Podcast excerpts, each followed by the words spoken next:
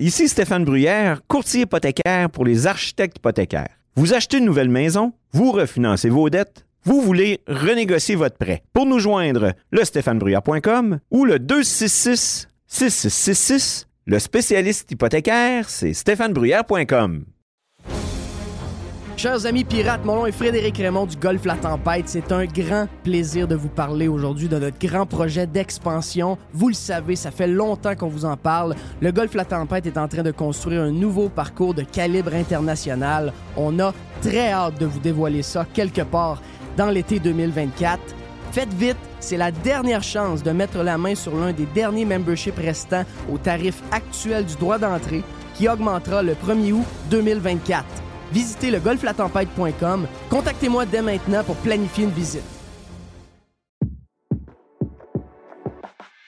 Le marché de l'habitation est encore en feu. Et si vous avez une maison entre 250, 350, 375 000, pas loin de 400 000, vous êtes dans la braquette que tout le monde veut avoir votre maison, OK?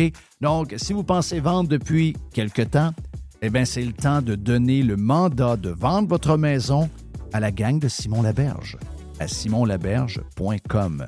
Vous entendez parler de Simon depuis toujours, mais c'est pas pour rien, parce que Simon est le leader, c'est le numéro un au palmarès via Capital depuis des années et des années. Et on regarde comment l'année se dessine, et ce sera encore une fois une grosse année.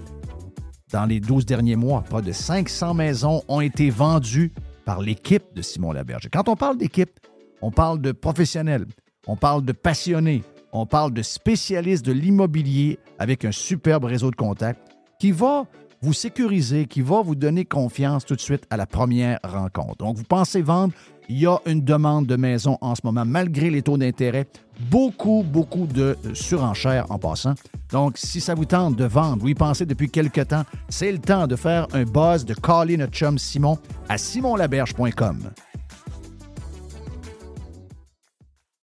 Le tout nouveau menu estival est arrivé chez Normandin. Et pour l'occasion, Bob le chef s'est associé à Normandin pour y ajouter sa touche personnelle. En plus des classiques assiettes de homard, vous allez découvrir plein de plats signés Bob le chef, tels que le Smash Bob, la poutine homard, le mac homard, le poké Bob VG, la pizza pasta et les œufs bénis au homard. Rendez-vous chez Normandin pour découvrir le menu estival Bob le chef. Normandin, ça fait plaisir. Juste bon stock. La radio pirate de Jeff Fillion. RadioPirate.com.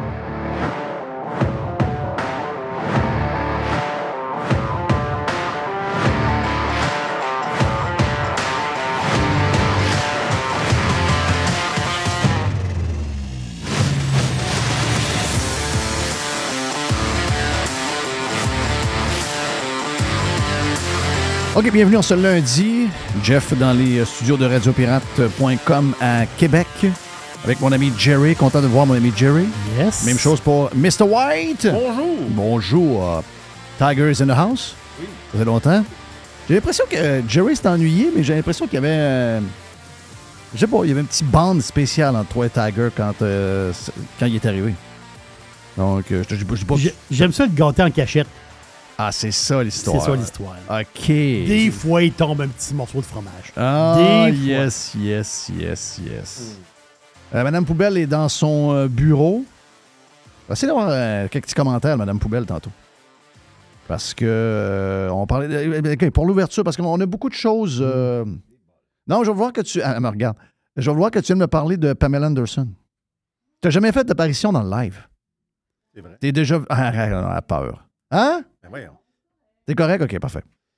Euh, c'est juste qu'on a beaucoup de choses. euh, on, a, on a- on a du stock, là, dans le sens que il va falloir être en forme pour un lundi parce qu'on a le prof Caron dans le troisième bloc et dans le deuxième, on a Yann Sénéchal. Donc, euh, tu sais, le prof Caron, là, euh, même moi, il faut que je me concentre, dans le sens que c'est un gars brillant. c'est- si vous êtes average comme moi, là, ben, vous devez.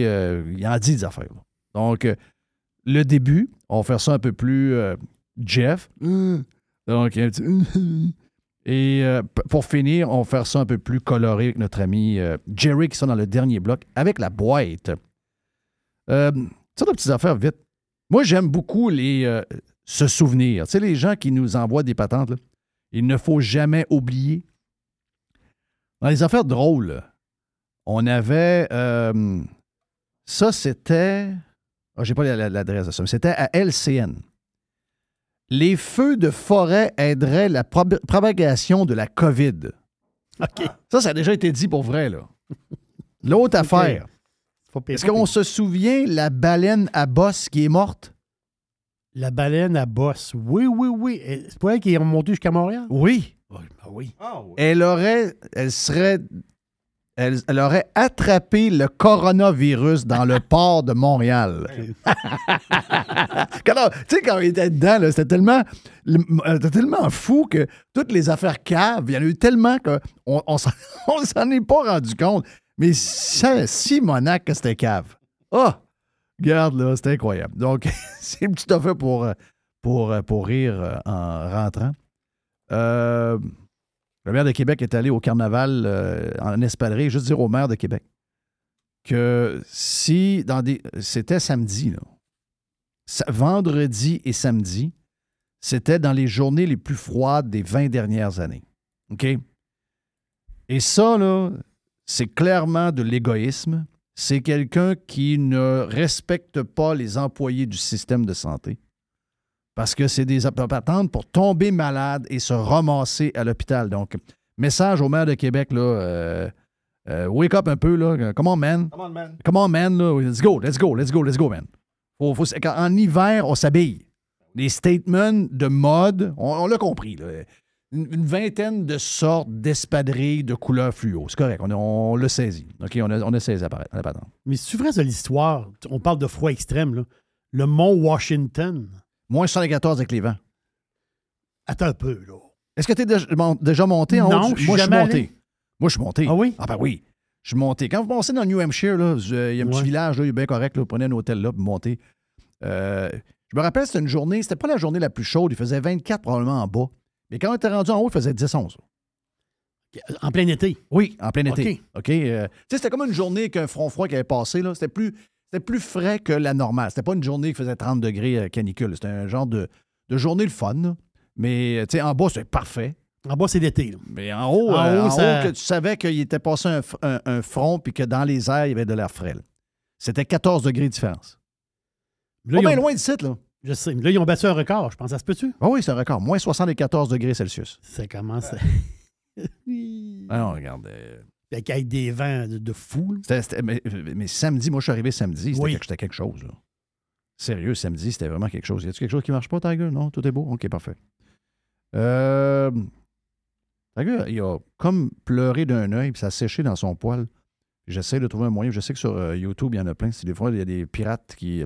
plein- Il y a plein de moyens de m'écrire, mais une des choses, euh, vous allez sur, euh, sur, sur un compte Twitter quelconque, vous m'écrivez en DM, puis donnez-moi le petit truc que vous avez. Genre, parce que je viens de le voir live pendant que je vous parle. Hey, euh, différentes affaires à jaser euh, comme ça. Pour euh, l'ouverture, d'abord, on veut. euh, on n'a pas le choix, là, je veux dire. ça se passe loin de chez nous, mais quand on voit des histoires comme celle-là, ça nous brise le cœur, puis on a une pensée pour eux. Donc, les gens en Turquie, et c'est en Syrie également, c'est ça? Oui. Donc, on est comme. On n'a jamais eu d'atome crochu de la Syrie, ben, ben, là, mais euh, il y, a des- il y a des drames humains en ce moment. Là, donc, euh, on parle quasiment de 2000 morts, 1700 morts, une place, 1600, donc on dit d'une place ou l'autre. Donc, beaucoup, beaucoup, beaucoup de décès. Méga tremblement de terre dans cet endroit-là, au-delà de 7, donc euh, très, très gros. Est-ce qu'on fait un petit un genre de petit, un petit moment anti-woke? On aime toujours Oui. ça, anti-woke. Mais, mais, mais ça, c'est un, ça, une belle, ça, c'est une belle histoire. Est-ce que vous connaissez Bethany Hamilton? Bethany? Bet- Bethany Hamilton. Non. C'est une surfeur professionnelle, OK? Puis c'est une... She's a machine, OK? Elle écrit des livres, c'est une maman, elle est surfeur. Et dans la- elle, elle est dans la World Surf League, qui est une, une ligue mondiale. Mais elle, c'est une combattante. Là. Elle, jeune, je pense qu'elle avait 13 ans. C'était, elle faisait du surf de bonheur. Et elle s'est fait mordre par. Elle s'est fait arracher un bras par un requin. Hey, OK, donc elle, elle, ok, je elle- vois son histoire. là. professionnellement, là, Une fille d'Hawaï. là. c'est ça, une fille d'Hawaï. Donc, euh, elle, là, euh, elle a réussi, malgré le fait qu'il manque un bras. Eh, écoute un peu, là, c'est quelque chose. là. Malgré le fait qu'elle a perdu un bras jeune, ça ne l'a pas empêché jamais de se rendre en haut. C'est comme si on voyait dans la Ligue nationale de hockey un gars pas de bras. Là. Tu dis, voyons, comment ça peut arriver? C'est, c'est donc bien spécial. Donc, euh, tout de suite là, juste ça, c'est pas mal. Vous allez comprendre que quand vous avez quelqu'un qui a du culot de même, que elle, qu'elle voit que sa ligue donne maintenant la permission à des gars devenus, entre guillemets, femmes, de compétitionner contre elle. Elle, elle, elle en a plein de cul, là. Elle, contrairement aux autres, qui se ferment la boîte, elle a parlé, là. Elle a dit, non, non, elle, elle- elle a dit, enough is enough, là. Elle a dit, voyons, non, elle a dit, elle a dit, c'est où vous pensez que mon sport, ça va finir? Elle a dit, je suis pas contre le fait qu'il y ait une catégorie où il y a des gens, moi, moi, mettons que j'y vais, puis que ça va savoir qu'il y a des gars, parce qu'elle dit, elle dit génétiquement, elle dit, vous avez bien beau l'histoire d'hormones, puis tout avec les pilules, elle dit, génétiquement, des- je me bats contre des hommes, là. Elle dit, je peux pas, dans le futur, vous avez, une bonne, vous avez pogné la grippe pas mal, vous autres. Vous entends c'est- tousser, là? C'est une toux. C'est une toux? Est-ce que j'ai des chances de la pogner? Ben, ici, oui. Ouais. Ben, c'est encourageant. Avoir su, je serais resté chez nous. Ah, ah, non, ah, non, arrête. Non, non, c'est une, une, une toux, là. C'est une petite toux. là. Ouais. J'ai, j'ai, je veux pas pogner à tout.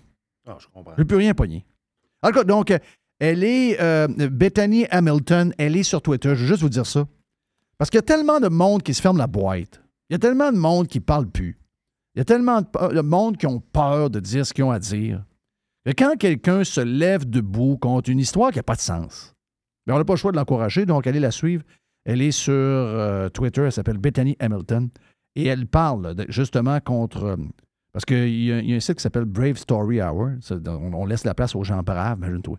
Il y a tellement pas de monde brave que maintenant, il y a des comptes avec du monde brave.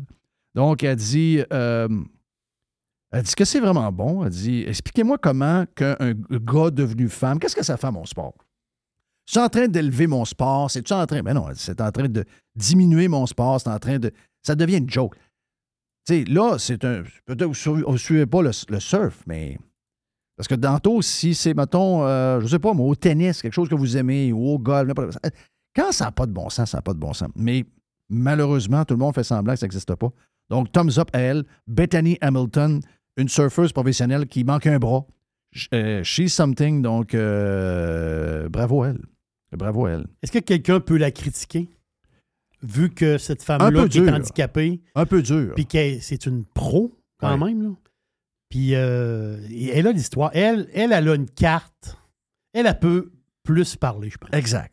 Exact. Mais tant, tant mieux. Oui. Tant mieux. Mais si cette fille-là a ses deux bras, Elle est plus limitée. Ah, est pas ouverte. Elle est pas euh, Comme, le- comme le ouverte, gros euh, russe des, Flyers. Puis, euh, là, non, c'est, c'est l'enfer. Euh, j'ai des petites affaires ici. euh, euh, je veux avoir ton point de vue sur l'histoire de la ballonne. Euh, ben, en fait, il y a deux ballons, mais il y en a Boule une. euh, ouais, c'était- c'était ton histoire de boule chinoise. Mm. Moi, j'ai trouvé que ça a pris beaucoup de temps à régler. J'ai trouvé que Ben oui. Euh, ça nous a montré une certaine lourdeur dans notre manière. C'est un test. Ouais, c'est un test. C'est quoi ton, ton, ton- euh, Comment tu vois ça? Parce qu'il y en a qui disent Ben moi, la, ba- la, la ballonne, là, elle me m'énerve pas bien, bien. Moi, j'ai une ballonne de même qui se promène prendre des photos. Ils prennent des photos, c'est ça me dérange pas bien, bien. Puis d'autres. Puis, puis moi, je suis dans le camp de. Ben moi, un, je l'aurais réglé vite. Tu sais, moi, je suis Biden, j'aurais dit, t'as peu, là, c'est un test. C'est un, test qui m'envoie. Regarde, je on vient de m'aviser à une heure et quart qu'il y a une ballonne, une ballonne chinoise qui prend des photos dans le ciel puis qui, qui suit le courant jet puis qui change. euh, Tu sais, elle va vite, là. Elle prend des photos.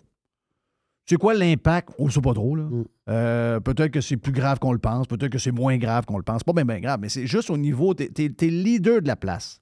Déjà, plein de monde doute un peu de quel genre de bonhomme que t'es. Moi, si à une heure et quart, le Pentagone m'avise qu'il y a une balloune qui a l'air à espionner de la Chine dans le ciel, puis être au Montana. Moi, si je suis président des États-Unis d'Amérique, si vous me connaissez un peu avec le temps, ben moi, à 1h20, la balloune, il y a deux F-18, ça, ou c'est deux sûr. F-35, il n'y a plus de ballon, là. Merci aux jeunes qui ont découvert la balloune. Oui. Ah, c'est un flot qui a découvert ça. là. Je sais pas trop. dans le Nebraska, je sais pas trop. Ouais, dans ces coins-là. Là. oui. By the way, il y en a une autre balloune présentement. Hein? Oui, il y en a une en Amérique du Sud. Ah ouais? Ouais, il y a une ballonne qui se promène en Amérique du Sud. Et la Chine a dit que oui, euh, c'est une de leurs ballons aussi. Bonne chance. OK, on ne sait pas toute l'histoire derrière ça. là. OK. Mais mets- mets-le dans le sens contraire. Envoie ta ballonne à toi En Chine? en Chine. En Chine, ça dure, ça dure 20 29 secondes. Ah, OK, parfait. Euh, Taïwan qui envoie une ballonne vers la Chine. Ça dure 30 secondes. Merci. C'est terminé. C'est ça que je veux dire. Ben, c'est, ça finit là. là. Ça se termine. T'sais- tu dis, ouais, mais les ballons, c'est une patente de météo. Non, boum. Parce que ballon. Bill Mayer, là, le, le lib- liberal, là, il dit ouais, ouais, we don't give a shit. Ben, c'est sûr, parce que ça a testé un peu le genre de rapidité cognitive du président. là. Ça y a pris trois jours avant de dire Oh non, non, je leur ai donné le mandat de la battre vite. Ben, ça, non, arrêtez ça. Là. Un, un alpha, là, en, en dedans de 30 secondes, il n'y a plus de ballon. OK, il n'y a plus de ballon. Dossier réglé. Là. Ça l'a traîné, traîné, traîné, traîné. Puis moi, je pense que c'est. Ça montre ce qu'on est, là, du monde euh, qui. où il y a des décisions qui traînent. Puis c'est symptomatique de quelque chose. Et moi, je, ben, suis. Mitt Romney, des fois, il m'énerve. Ah, ben, plus souvent qu'autrement, il m'énerve. Mais il y a des affaires de lui que, que je respecte. C'est, un, un gars qui a fait, des, euh, il a fait un succès des Olympiques de Salt Lake City. C'est un, c'est un républicain rhino. C'est pas un vrai de vrai républicain, c'est clair. Mais tu sens là, de, il n'y a pas l'air d'un mauvais Jack. Il a c'est un anti-Trump, mais il n'y a pas l'air d'un mauvais Jack. Je parle sa vie. Il y avait une série sur Mhm. Netflix sur lui. là. C'est un gars qui est euh, très, très riche, mais euh, très cheap en même temps. Donc, il essaie toujours de, de- de trouver des deals, même pour la maison. Ça énerve sa, fa- sa femme et ses enfants. Mais, donc, euh, mais Mitt Romney a sorti un bon point. Il dit arrêtez de vous inquiéter des ballons chinoises dans le ciel, puis inquiétez-vous de vos apps de TikTok dans vos téléphones. Il y a un très bon point. Ben, j'ai pas trouvé ça méchant, méchant. Parce que vous savez que ces apps-là, euh, ma fille, elle me dit euh, hier, elle m'a dit, moi, ça me dérange pas. Bon, ben, je dis, ça te dérange pas, mais je dis, c'est, quand même un app chinoise. Puis, hum, je dis, elle dit, elle dit quasiment raciste. Mais non, je suis pas raciste. C'est parce que les Chinois, ils veulent manger ton lunch. Les Chinois, hum, c'est pas une question de race, c'est une question de, de- de- de- d'adversité. Le but, ils veulent te vendre du stock en masse, mais on the side, ils veulent manger ton lunch. Donc, euh, Puis on le dit, c'est pas envers le peuple, c'est envers le gouvernement. C'est le gouvernement chinois qui est très, très louche. Là. Ah oui, c'est un gouvernement très louche. Ah Oui, le, le- le- Très louche. mais ça. Mais ça. Euh, j'ai des petites affaires, euh, le fun que j'ai. Ah, c'est ça, je voulais vous parler.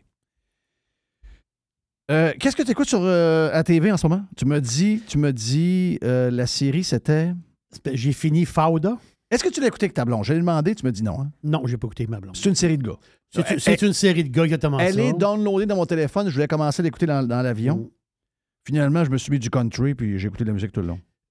C'est pas pour tout le monde. Je vais te dire pourquoi. Parce que c'est ça parle en hébreu et en arabe. Donc, euh, c'est tu l'écoutes, euh, tu l'écoutes. Il faut que tu l'écoutes comme ça parce que c'est c'est- c'est des acteurs de la place. Là. Les acteurs sont extraordinaires. L'acting est d'une. C'est inimaginable comment que c'est bon. Mais si tu es plus ou moins familier avec ce qui se passe en Israël, d'un territoire occupé, toute l'espèce de tension que là-bas, puis c'est- c'est- ça, c'est- c'est très véridique comme série. Surtout la dernière qui vient de passer est encore plus humaine que les autres. Donc, il y a beaucoup d'hum- d'humain là-dedans. C'est c'est peut-être pas fait pour tout le monde. Est-ce que c'est- moi, je, vais aimer ça? Pas sûr. Hein? Pas sûr. Non, mais, mais- Carlos aimait ça. Oui. Ouais. Carlos, c'est un gros fan de, de Fauda, mais je sais pas. Il faut que tu- il faut que- moi, je- ça me tente d'écouter la suite parce que j'ai écouté les deux premières, je pense, série. Je pense qu'il y a trois saisons. C'est- la quatrième, moi. Bon, je pense que j'ai écouté les deux premières, mais tu sais, je, je vais les écouter les autres, mais comme c'est là, je suis pas dans le mode d'écouter ça. Tu sais, je suis pas dans le mode d'écouter ça. Ok, Moi, j'ai pas un mot spécial? Ben, je sais pas. Il faut que tu sois dans le mode de- de- d'être dans le terrorisme. OK. Moi, je suis là-dedans, je suis là-dedans pas mal. OK. Mais non, mais là, c'est déjà... Wow! Wow! wow! Mais là, j'ai fini Fauda. Oui. Et là, j'ai, euh, par hasard, j'ai tombé sur un genre de, de, de- de placotage d'Européens par rapport à Netflix. Et il y a une série que j'ai clenchée en fin de semaine. C'est pas mon habitude. Tu sais, moi, je suis pas un genre. euh, tu sais, moi, j'aime ça étirer les affaires aussi. Puis j'ai d'autres choses à faire. Oui. Ouais. J'ai pas. euh, Mais euh, c'est encore pas fait pour tout le monde, mais en Europe, Ah, c'est la folie. qu'est-ce qu'il va dire, là? Le titre en français, ça s'appelle La petite fille sous la neige. Ah, ça, c'est pour Jeff. Ah, ça, j'adore. Non, non, t'as peu. Non, non. Y a-tu un peu de terroriste Non, là-dedans? non. De- Ouais. en anglais, de Snow Girl. Ah, j'aime mieux ça en anglais. Bah, parfait. En, en espagnol, c'est La Chica de Nieve. ah, ça, c'est mon. ça, c'est- ça, c'est- La chica. C'est une série espagnole. Oh, OK. Il y en a- des bonnes séries t'en espagnoles. manques jamais de séries Ben non, espagnoles. c'est sûr, c'est sûr. Mais en ce moment, en Europe, c'est la série numéro 1. Ça a sorti, ça fait 10 jours. Puis en Europe, c'est la folie totale. OK, et tu l'as sur Netflix? Ça prend-tu Oh, le sur Netflix. Est-ce que ça prend le VPN? Ou tu l'as carrément même dans le. non, on l'a. On l'a OK, directement- OK. Parce que moi, j'en écoute une sur Netflix qui n'est pas disponible sur Netflix US. Il faut que je mette mon VPN euh, dans mon stick. Puis euh, c'est The Shooters. Donc, j'ai parlé la semaine passée avec. Oui. euh, Le shoot, le shoot. Oui, oui, oui. C'est des conspirations autour de bras. Regarde, euh, c'est vraiment hot. Bon. Donc, euh, c'est mon petit bout euh, conspirationniste. Il y en a plusieurs qui vont être contents. Mais c'est le, c'est le film de Mark Wahlberg, Ah, The Shooter. C'est une série. Euh, je suis rendu à la troisième saison à partir du film de Mark Wahlberg, qui était un film écœurant de Shooter. Donc, euh, euh, Bob Lee Swaggart. Donc, euh, Bob Lee? Hein? Ah, c'est Bob Lee Swagger. Merci. Euh, ben, ben, viens donc t'asseoir un peu, là. Euh, Madame Poubelle, qui est la, la- la chroniqueuse. Donc, c'est le tueur d'élite, c'est ça? Oui. Mais euh, si vous voulez l'avoir en ce moment sur Netflix, vous devez avoir le VPN puis mettre sur US. OK, c'est ça. Oui, oui, parce que c'est Bob Lee Swagger. Oui, puis euh, sa, blonde, sa blonde était dans la patente de, de, de- de Planète, euh, Ouais. la planète Ouais. Mars sur Apple TV. Là. OK. Veux-tu mettre les écouteurs, euh, Madame Poubelle? Madame Poubelle, c'est une première sur Radio Pirate Live. Allô? Bravo, bravo, Merci, bienvenue, merci. bienvenue. C'est temps que tu m'invites. Eh, c'est bol. Hein? ouais, Donc, m'en c'est très bon, ça.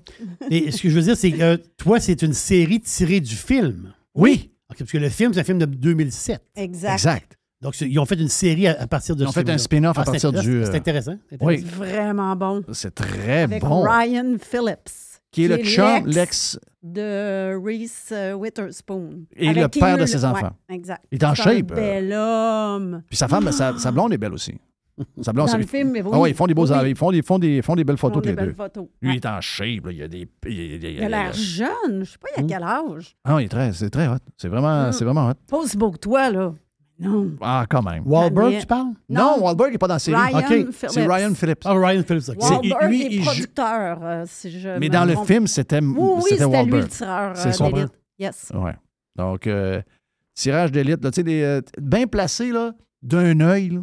Boum. Boum! Hey, il était à genre à 2000, puis il arrive dans l'œil. Mm. Hey, Tu vois la balle au ralenti. Ouais, ouais, ouais, c'est hot. Le- le- C'est vraiment ouais. Donc, euh, on aime ça. Sauf que Madame Poubelle, euh, beaucoup de monde n'aime pas ça que je t'appelle Madame Poubelle, mais je le fais par amour. Ben oui. Ben oui, ben oui, ben oui. Ouais. Euh, et en fin de semaine, j'ai dit à ma blonde, j'ai dit, euh, je vais, euh, parce que je prévoyais les téléphones, tu sais, mettre des séries dans le téléphone, puis j'ai dit, hey, Pamela Anderson sur Netflix. Oui, Hein? ça vient d'arriver. Ça, vient d'arriver. Je l'ai écouté. Moi aussi, Hey. OK, j'ai hâte de t'en... Parce que ma blonde a été... Ma blonde a trippé bien raide. j'ai adoré ça. Ben, moi, là, je ne l'ai pas suivi Baywatch. Moi non plus. Moi non plus. Moi non plus. Je ne sais pas pourquoi que j'ai pas suivi ça, Non mais plus. on dirait que j'étais sur d'autres choses à ce moment-là. Fait que je me suis dit, donné, ça va-tu m'intéresser tant que ça, euh, Pamela Anderson? Mais elle a toute une histoire. là. Hey, vraiment. Quelle histoire incroyable. Vraiment. Puis c'est une belle femme encore. Puis. euh, Ah, Tu dis qu'elle a des belles valeurs. Tu sais, parce qu'on a, ben, on a une image de qu'elle a elle. l'air- elle- Premièrement, elle a l'air d'une mère exceptionnelle. Là. Elle a l'air d'aimer ses Ce sont les enfants de... euh, de Tommy Tommy Lee. Lee. De Tommy Lee. C'est avec Tommy Lee qu'elle a eu ces deux gars. Ils ont de l'air bien élevés. Ils ont l'air super proches d'elle, vraiment. Là. Euh, des beaux garçons, vraiment. Puis, euh, c'est ça. J'ai trouvé qu'elle avait l'air fine. J'ai trouvé qu'elle avait l'air. euh, on avait oui, on avait une image d'elle comme euh, une Ah, Une bimbo. bimbo, une bimbo. Elle ouais. le dit, hein? Ouais. Elle le dit, elle. Ben oui. Elle, Dans, dans, dans le documentaire, elle a embarqué là-dedans. Mais dans l'histoire, parce que l'histoire du euh, sex tape, ça l'a brisé plus qu'on pense. Ouais. Parce qu'on avait l'impression qu'ils ont embarqué. On avait même l'impression que c'était arrangé par eux autres. Ben, Oh. c'est ce qu'elle elle dit souvent là, elle dit les gens nous ont dit qu'on avait été payés que ça avait été coulé par Ils n'ont pas autres. fait une scène. C'est vraiment l'histoire lui Tommy Lee là, il filmait tout le temps. Il a filmé tout le temps, on en voit plein dans le documentaire Ben, là, ça, c'était avant les périodes du téléphone. Avant, Parce que là. dans le temps, Ça prenait une autres, caméra carrée. là, Ouais. c'est ça qu'elle disait. Elle dit on filmait tout le temps dans, dans ces années-là. là, on était 90. tout le temps tout nus. Ouais, on était tout le temps tout nus. Eux autres, là, tu vois qu'ils ont été passionnés l'un pour l'autre. là, genre, Mais elle, elle l'aime encore. Encore aujourd'hui. Oui, ben à la fin, elle dit. Là. Oh. Elle dit qu'elle s'est mariée genre 4-5 fois. Elle s'est mariée six fois. Six fois. Dont avec, euh, avec euh, Kid Rock. Kid Rock, imagine. Ouais. Kid Rock, puis là, le dernier Bob. avec qui a fait un show sur Home Garden TV Ouais, à Vancouver, OK. parce qu'elle a acheté la terre où ce qui a été élevé. Elle l'a Wow. divorcé, là. Oui, elle a divorcé, mais elle fait la série de TV, même si elle a divorcé avec. Oui, Parce que lui, c'est un gars de construction, je sais pas trop, là. exact. Puis elle oui, dit, oui, écoute, euh, on s'entend bien encore, donc c'est avec elle qui a fait le show de Ouais. Home Garden TV. Elle avait dit, ah, c'est un bon euh, Canadian boy. Elle, c'est une Canadienne. Oui. Ben, c'est une fille de la bête bleue. Mais moi, ce que Oui, j'ai... mais c'est le même qu'elle a été connue. Ce que Ouais. j'ai remarqué là-dedans, là, c'est le karma. Elle était faite pour réussir. Tu sais, dans le sens que elle n'était pas due. D'où ce qu'elle venait? Premièrement, elle venait d'une famille pauvre, puis euh, son père, c'est un abuseur, puis son père, Alcoolique. C'est euh, ça. ouais. sais, Ils, ont, ils ont vécu sur le BS, elle puis sa mère, puis sa, sa Elle s'est fait sœur, ou violer son à frère. 12 ans aussi. Ouais. Fait que, euh, elle était comme pas due pour arriver où ce qu'elle était. Puis, puis elle, elle disait au début que elle- sur, quand tu es sur l'île de Vancouver, tu restes pas sur le mainland. Non, c'est ça. Parce qu'elle dit, quand tu sortais de ce style-là, c'était comme, fais attention, là, tu t'en vas sur. euh, à mille. tu t'en vas, c'est ça. Fait que, elle était comme pas due pour arriver. Puis moi, moi ce que j'ai remarqué là-dedans, c'est l'histoire de quand elle est allée, quand elle s'est fait appeler par Playboy, à la suite de, du fait qu'elle s'était fait remarquer, elle, par. euh, Dans un match de football. dans un match de football. Elle s'est fait appeler par Playboy. Et là, elle est venue pour descendre aux États-Unis. Elle s'est fait refouler deux fois à l'aéroport parce qu'elle n'avait pas ses Mm. papiers. Parce qu'elle elle disait au monde de l'aéroport ben, Je m'en vais travailler pour Playboy. Ouais. Les autres, ils disaient ben là, tu peux pas aller travailler aux. États-Unis, t'es, t'es- Ouais. t'es- t'es canadienne. Là. Fait qu'elle est allée aux toilettes, elle s'est déguisée, puis elle, là, elle est revenue au comptoir de l'aéroport, puis la fille de l'aéroport, elle dit ouais, Nice, Nice try. fait que là, elle, a, puis là, ben, tu C'est très bon. puis là, elle est, est partie comme en autobus à Seattle pour prendre l'avion. Tu sais, je veux dire, elle, elle a voulu faire ça. là. Elle, elle voulait foncer, mais elle n'était pas mais due. elle, était, elle, elle explique pareil qu'elle était prude. Puis euh, elle capotait là, d'avoir à se dénuder. Puis elle dit après une demi-heure, une heure de photo show, je me serais promenée tout nu partout. Elle a aimé ça, Ouais. là. OK. Mais en elle même a temps, elle a dit, la fille de Playboy, elle a dit, quand je suis arrivé là, au mansion, là, elle dit, quand je l'ai rencontrée, dans ma tête, je me suis dit, elle, elle va me voir, puis elle va me dire, OK, là, on s'est trompé, là, on pensait pas que. On t'avait vu sur des photos, là, on va te retourner. Elle était sûre dans sa tête que la fille allait le retourner au Canada tout de suite, là. Tu sais, elle n'avait pas, Pas euh, confiance elle avait en pas elle. confiance en Ben, elle. En fait, puis elle avait pas le look qu'elle a là. là. Elle Non, est arrivée là, puis elle explique qu'elle avait les cheveux d'une couleur bien terne, Oui, puis elle c'est s'était ça. mis du sonine, là, ce que Justine s'était mis, Oui. qui avait viré rousse, là, au soleil, en se disant, bon, mais je vais me faire des, des- des cheveux plus blonds. Elle est arrivée là, puis là, elle a regardé partout. Puis il y avait des belles filles, des, des, des top Playboy euh, modèles. Puis elle s'est dit, oh ben mon Dieu, Ah non, j'ai- je j'ai suis donc bien average. Oui, c'est ça. Ils se sont trompés. Là. Finalement, ils l'ont transformé tout de suite. Ça a été la première chose. Ils ont tendu les cheveux. Puis là, ben, elle s'est dit Ah, ben, coudon. Ah, c'est hot. Moi, je te pas dirais pire. que cette série-là, là, tu sais, le monde là, qui, qui- qui- qui ont vu Pamela, Pamela Anderson vont dire que c'est une fille superficielle puis tout ça. Mais c'est une leçon de persévérance. Elle était persévérante. Elle a. Ouais. Puis à un moment donné, elle, quand elle est arrivée, quand elle est arrivée en- au mansion là, à Playboy, là, elle a appelé sa mère. Puis là, sa mère, là, là, la- Pamela Anderson, elle a dit Là, c'est vrai, maman, là, je vais, je vais poser pour Playboy tout nu. Là. Puis sa mère, là, elle lui a dit Ben Oh. écoute, ma fille, elle dit Moi, Playboy, ils m'ont pas appelé. Elle dit Quand j'étais jeune, ils m'ont pas appelé Playboy. Elle dit Ils ont pris la peine de t'appeler. Si tu veux faire ça, fonce. Puis elle, c'est là que ça a C'est comme le déclic était là. Ça lui a donné Elle a le comme déclic. le, le, le thumbs up de sa mère. Elle dit Ouais. OK, elle dit, je, vais, je vais le faire. tu sais. Ah, c'est hot. Mais moi, c- j'ai beaucoup aimé l'histoire avec Tommy Lee. Parce que moi, tu parlais de Pamela. Moi non plus, Baywatch, euh, j'ai pas vraiment suivi ça, mais j'étais intéressée de savoir c'était quoi l'histoire avec Tommy Lee. tu sais. Bon, on le savait un peu. D'ailleurs, le- la mini-série qu'ils ont faite sur Hulu, je pense, sur euh, eux autres, Oui. Je l'ai pas Tommy and Ouais. Pamela, que Ouais, j'ai ouais. pas vu. Ça, elle était fâchée Ben de ouais. ça. Là. Elle dit ça ressort, je vais encore me plonger là-dedans. Le Ouais. mot, la maudite histoire du sextape. Mm. L'histoire du sextape, là, en gros, vite, vite, là, il faisait des travaux à la maison. Elle est enceinte, elle, euh, elle avait eu son premier il, y avait, il y avait quelque chose qui traînait. Là. Ben, il a- lui, il avait un gros safe avec ses guns là-dedans, puis il mettait les tapes là-dedans. Avec ses guns. Ouais, et ses guns. Écoute, c'est Tommy Lee, là. Ouais. pas, on n'est pas dans le woke, là. Puis à un moment donné, ils sont arrivés pour aller Qu'est-ce que chercher. t'as contre ça? Ben, rien. Je savais qu'un woke, moi, Ouais, je regarde. sais, je sais. wow, les confidences! Ah, ben oui. Madame Poubelle, là, ça, Madame c'est Poubelle euh, poubelle. Ben, en, en Floride, t'es woke. Ah, je suis très woke. Oh, oui. Tellement, là. Ah non, il y a pas- il y a pas- Donc, non. le gars était parti avec. Il y a un gars de construction qui est parti Ben, on avec. le sait pas, c'est ce s'imagine. présument, mais à un moment donné, ils sont arrivés, puis le, le safe, plus ils se sont dit, bah, c'est pas bien grave, tu sais, Oh, oui, c'est. OK, OK. Mais, t'as- mais, mais ce que j'ai vu, c'est que tu l'écoutais dans l'avion, tu t'es tourné, on n'était pas assis à un côté de l'autre. Tu t'es tourné vers moi et tu as dit J'ai vraiment trippé. Donc, le monde, si vous avez des questionnements à savoir est-ce que j'écoute le battant de Pamela Anderson, vraiment, c'est hot. Go. J'ai eu quelques dude. malaises. J'étais dans l'avion Ouais. avec mon téléphone. on est toutes proches. Puis tu vois des seins là. Il y a, il y a beaucoup, de- tu vois De beaucoup nudité. de photos puis de, de, de elle Ah, quand elle shootait. Moi, j'ai aimé ça.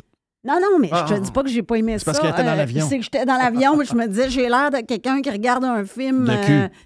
fait que, tu sais, j'ai eu des, euh, des petits malaises, mais c'était, c'est vraiment, vraiment, vraiment bon. J'ai, j'ai- c'est long. C'est quand même euh, Ouais, c'est bon. deux heures, je pense. Ouais. Mais by Mais the way, euh, bon. Tommy Lee, euh, c'était lui qui courait après Pamela. Elle savait même pas c'était qui.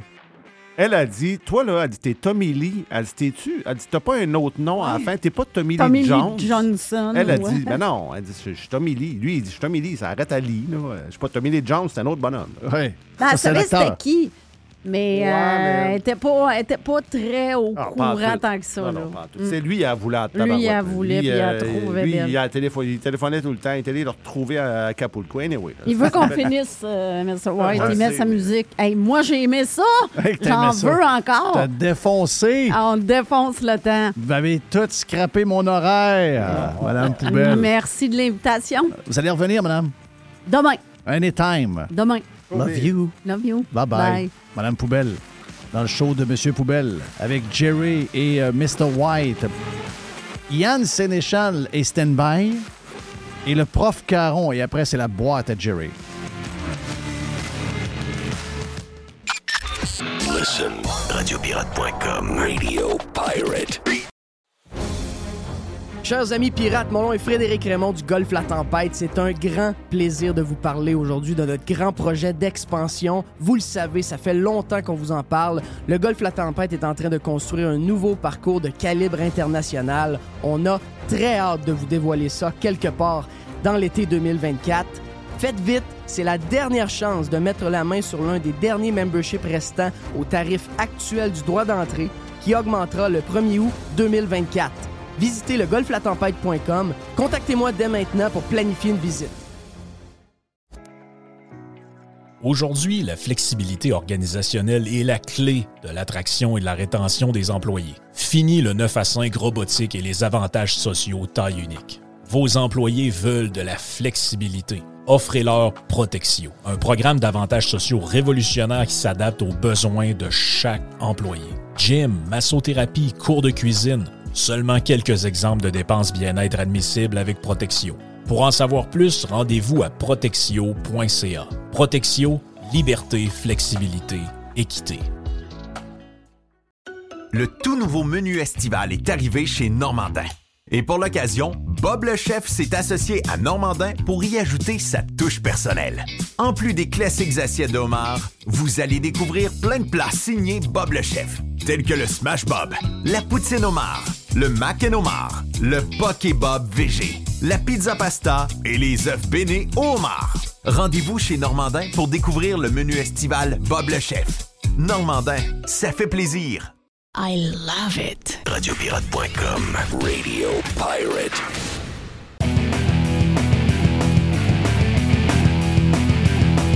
Est-ce que je rêve? Bon, euh, Yann n'était pas là vendredi, hein? Non, OK. Donc, euh, Yann, euh, un petit week-end sympathique avec euh, la gang, les enfants. Je pense je pense que ça avait quelque chose avec les enfants en fin de semaine. Non, j'ai juste travaillé en fin de semaine. OK, t'as travaillé! Oh, là, là, je suis en mode 7 sur 7 euh, jusqu'au 1er Ah mars. ouais, c'est vrai, c'est votre, euh, c'est votre grosse affaire. Votre grosse affaire. On a eu une bonne discussion avec Yann sur Radio Pirate Prime pour les gens qui veulent s'abonner sur radiopirate.com. C'était bien intéressant. On a parlé d'Hydro-Québec. On a parlé de plein d'affaires, en, en fait. Puis euh, c'était bien le fun. Mais Jerry m'a dit, dans le live, il faut que je parle à Yann. Donc, euh, Ouais. Jerry, tu as toujours des bonnes questions, tu as toujours des bonnes affaires. Ben, on l'a vu, on l'a vu en France euh, la semaine passée ou deux semaines avant. Il y a eu beaucoup de manifestations. Ben, en France, ça très bon vers quoi tu t'en vas. C'était dans mes points pour Yann. manifestations, euh, le monde, quasiment des claques à la gueule. là. Des claques à la gueule avec la police dans les rues. Ça a brassé. Ça a brassé vraiment. Puis la raison, c'est une raison très simple.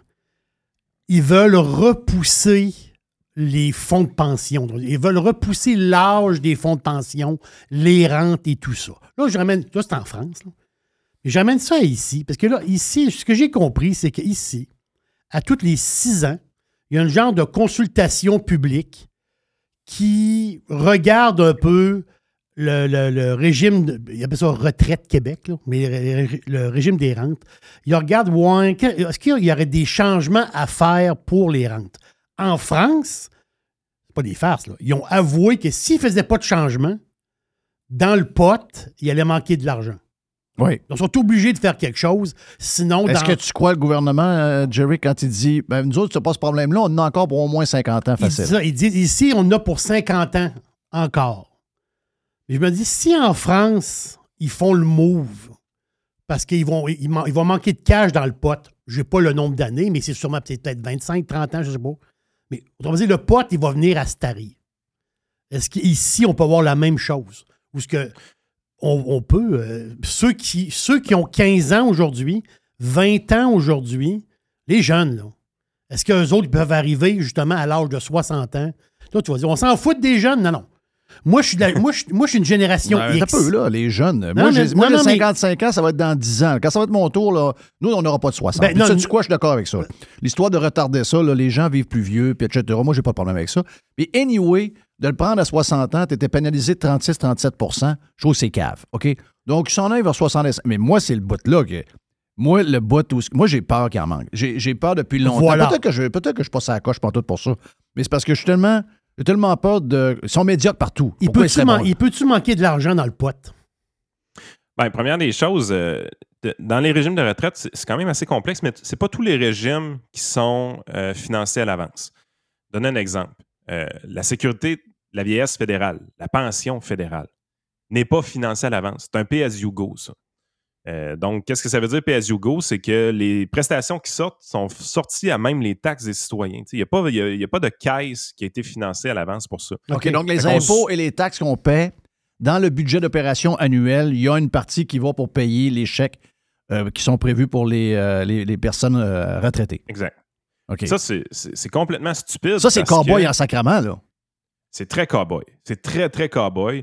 Euh, je pense que euh, pendant très longtemps, le Social, euh, Social Security aux États-Unis, c'était comme ça aussi. Puis je me demande si c'est pas encore comme ça, mais là, je suis un peu en dehors de mes pompes. Fait qu'oubliez lui, mais je pense qu'il était pay as you go aussi. Ça, c'est cowboy parce que, surtout, les gens qui. Tu sais, les, les boomers, quand ils étaient jeunes, en fleur de l'âge, qui étaient dans, dans, la génération qui travaillait, qui rapportaient beaucoup de revenus de taxes au gouvernement, auraient pu facilement préfinancer le truc. là. C'est un peu ça l'idée de la Caisse de dépôt et placement du Québec dans les années 60, qui a été précurseur au Canada, qui a amené l'équivalent canadien du CPP. Mais l'idée, c'était de dire, ouais, il y a beaucoup de gens dans cette génération-là, peut-être qu'on devrait financer d'avance leurs prestations. Fait que déjà là, le Québec, en ayant agi de la sorte dès le départ, c'était bon. Puis là, dites-vous une affaire, l'espérance de vie dans les années 60 d'un homme est d'environ de 66 ou 67 ans, et non pas euh, 80 ans comme on voit aujourd'hui. Fait que tu es dans une position où est-ce que on avait été quand même un peu visionnaire de ce côté-là, de dire si on est pour mettre un régime public, on va s'assurer de le préfinancer. Évidemment, les politicos ont mis le doigt là-dedans. Oui. Euh, fait, fait que les actuaires recommandaient certains taux de cotisation qui n'étaient pas respectés par les politiciens. Fait qu'il s'est creusé un déficit au fil du temps dans cette caisse de retraite-là. Euh, puis le- l'exercice qui est fait là, de, de- de remise à jour pour s'assurer que tout est correct du point de vue de Retraite Québec, c'est des évaluations actuarielles qui sont faites d'une manière assez ponctuelle. Euh, c'est quand même drôle parce que je connais, j'ai j'ai été à l'école avec une des actuaires qui vient de faire euh, l'évaluation de Retraite Québec, justement. Puis, euh, tu sais, c'est- c'est un exercice qui est nécessaire. Sauf que pendant très, très, très longtemps, les politiciens n'écoutaient pas les actuaires. Donc, ils ne haussaient pas assez rapidement les taux de cotisation.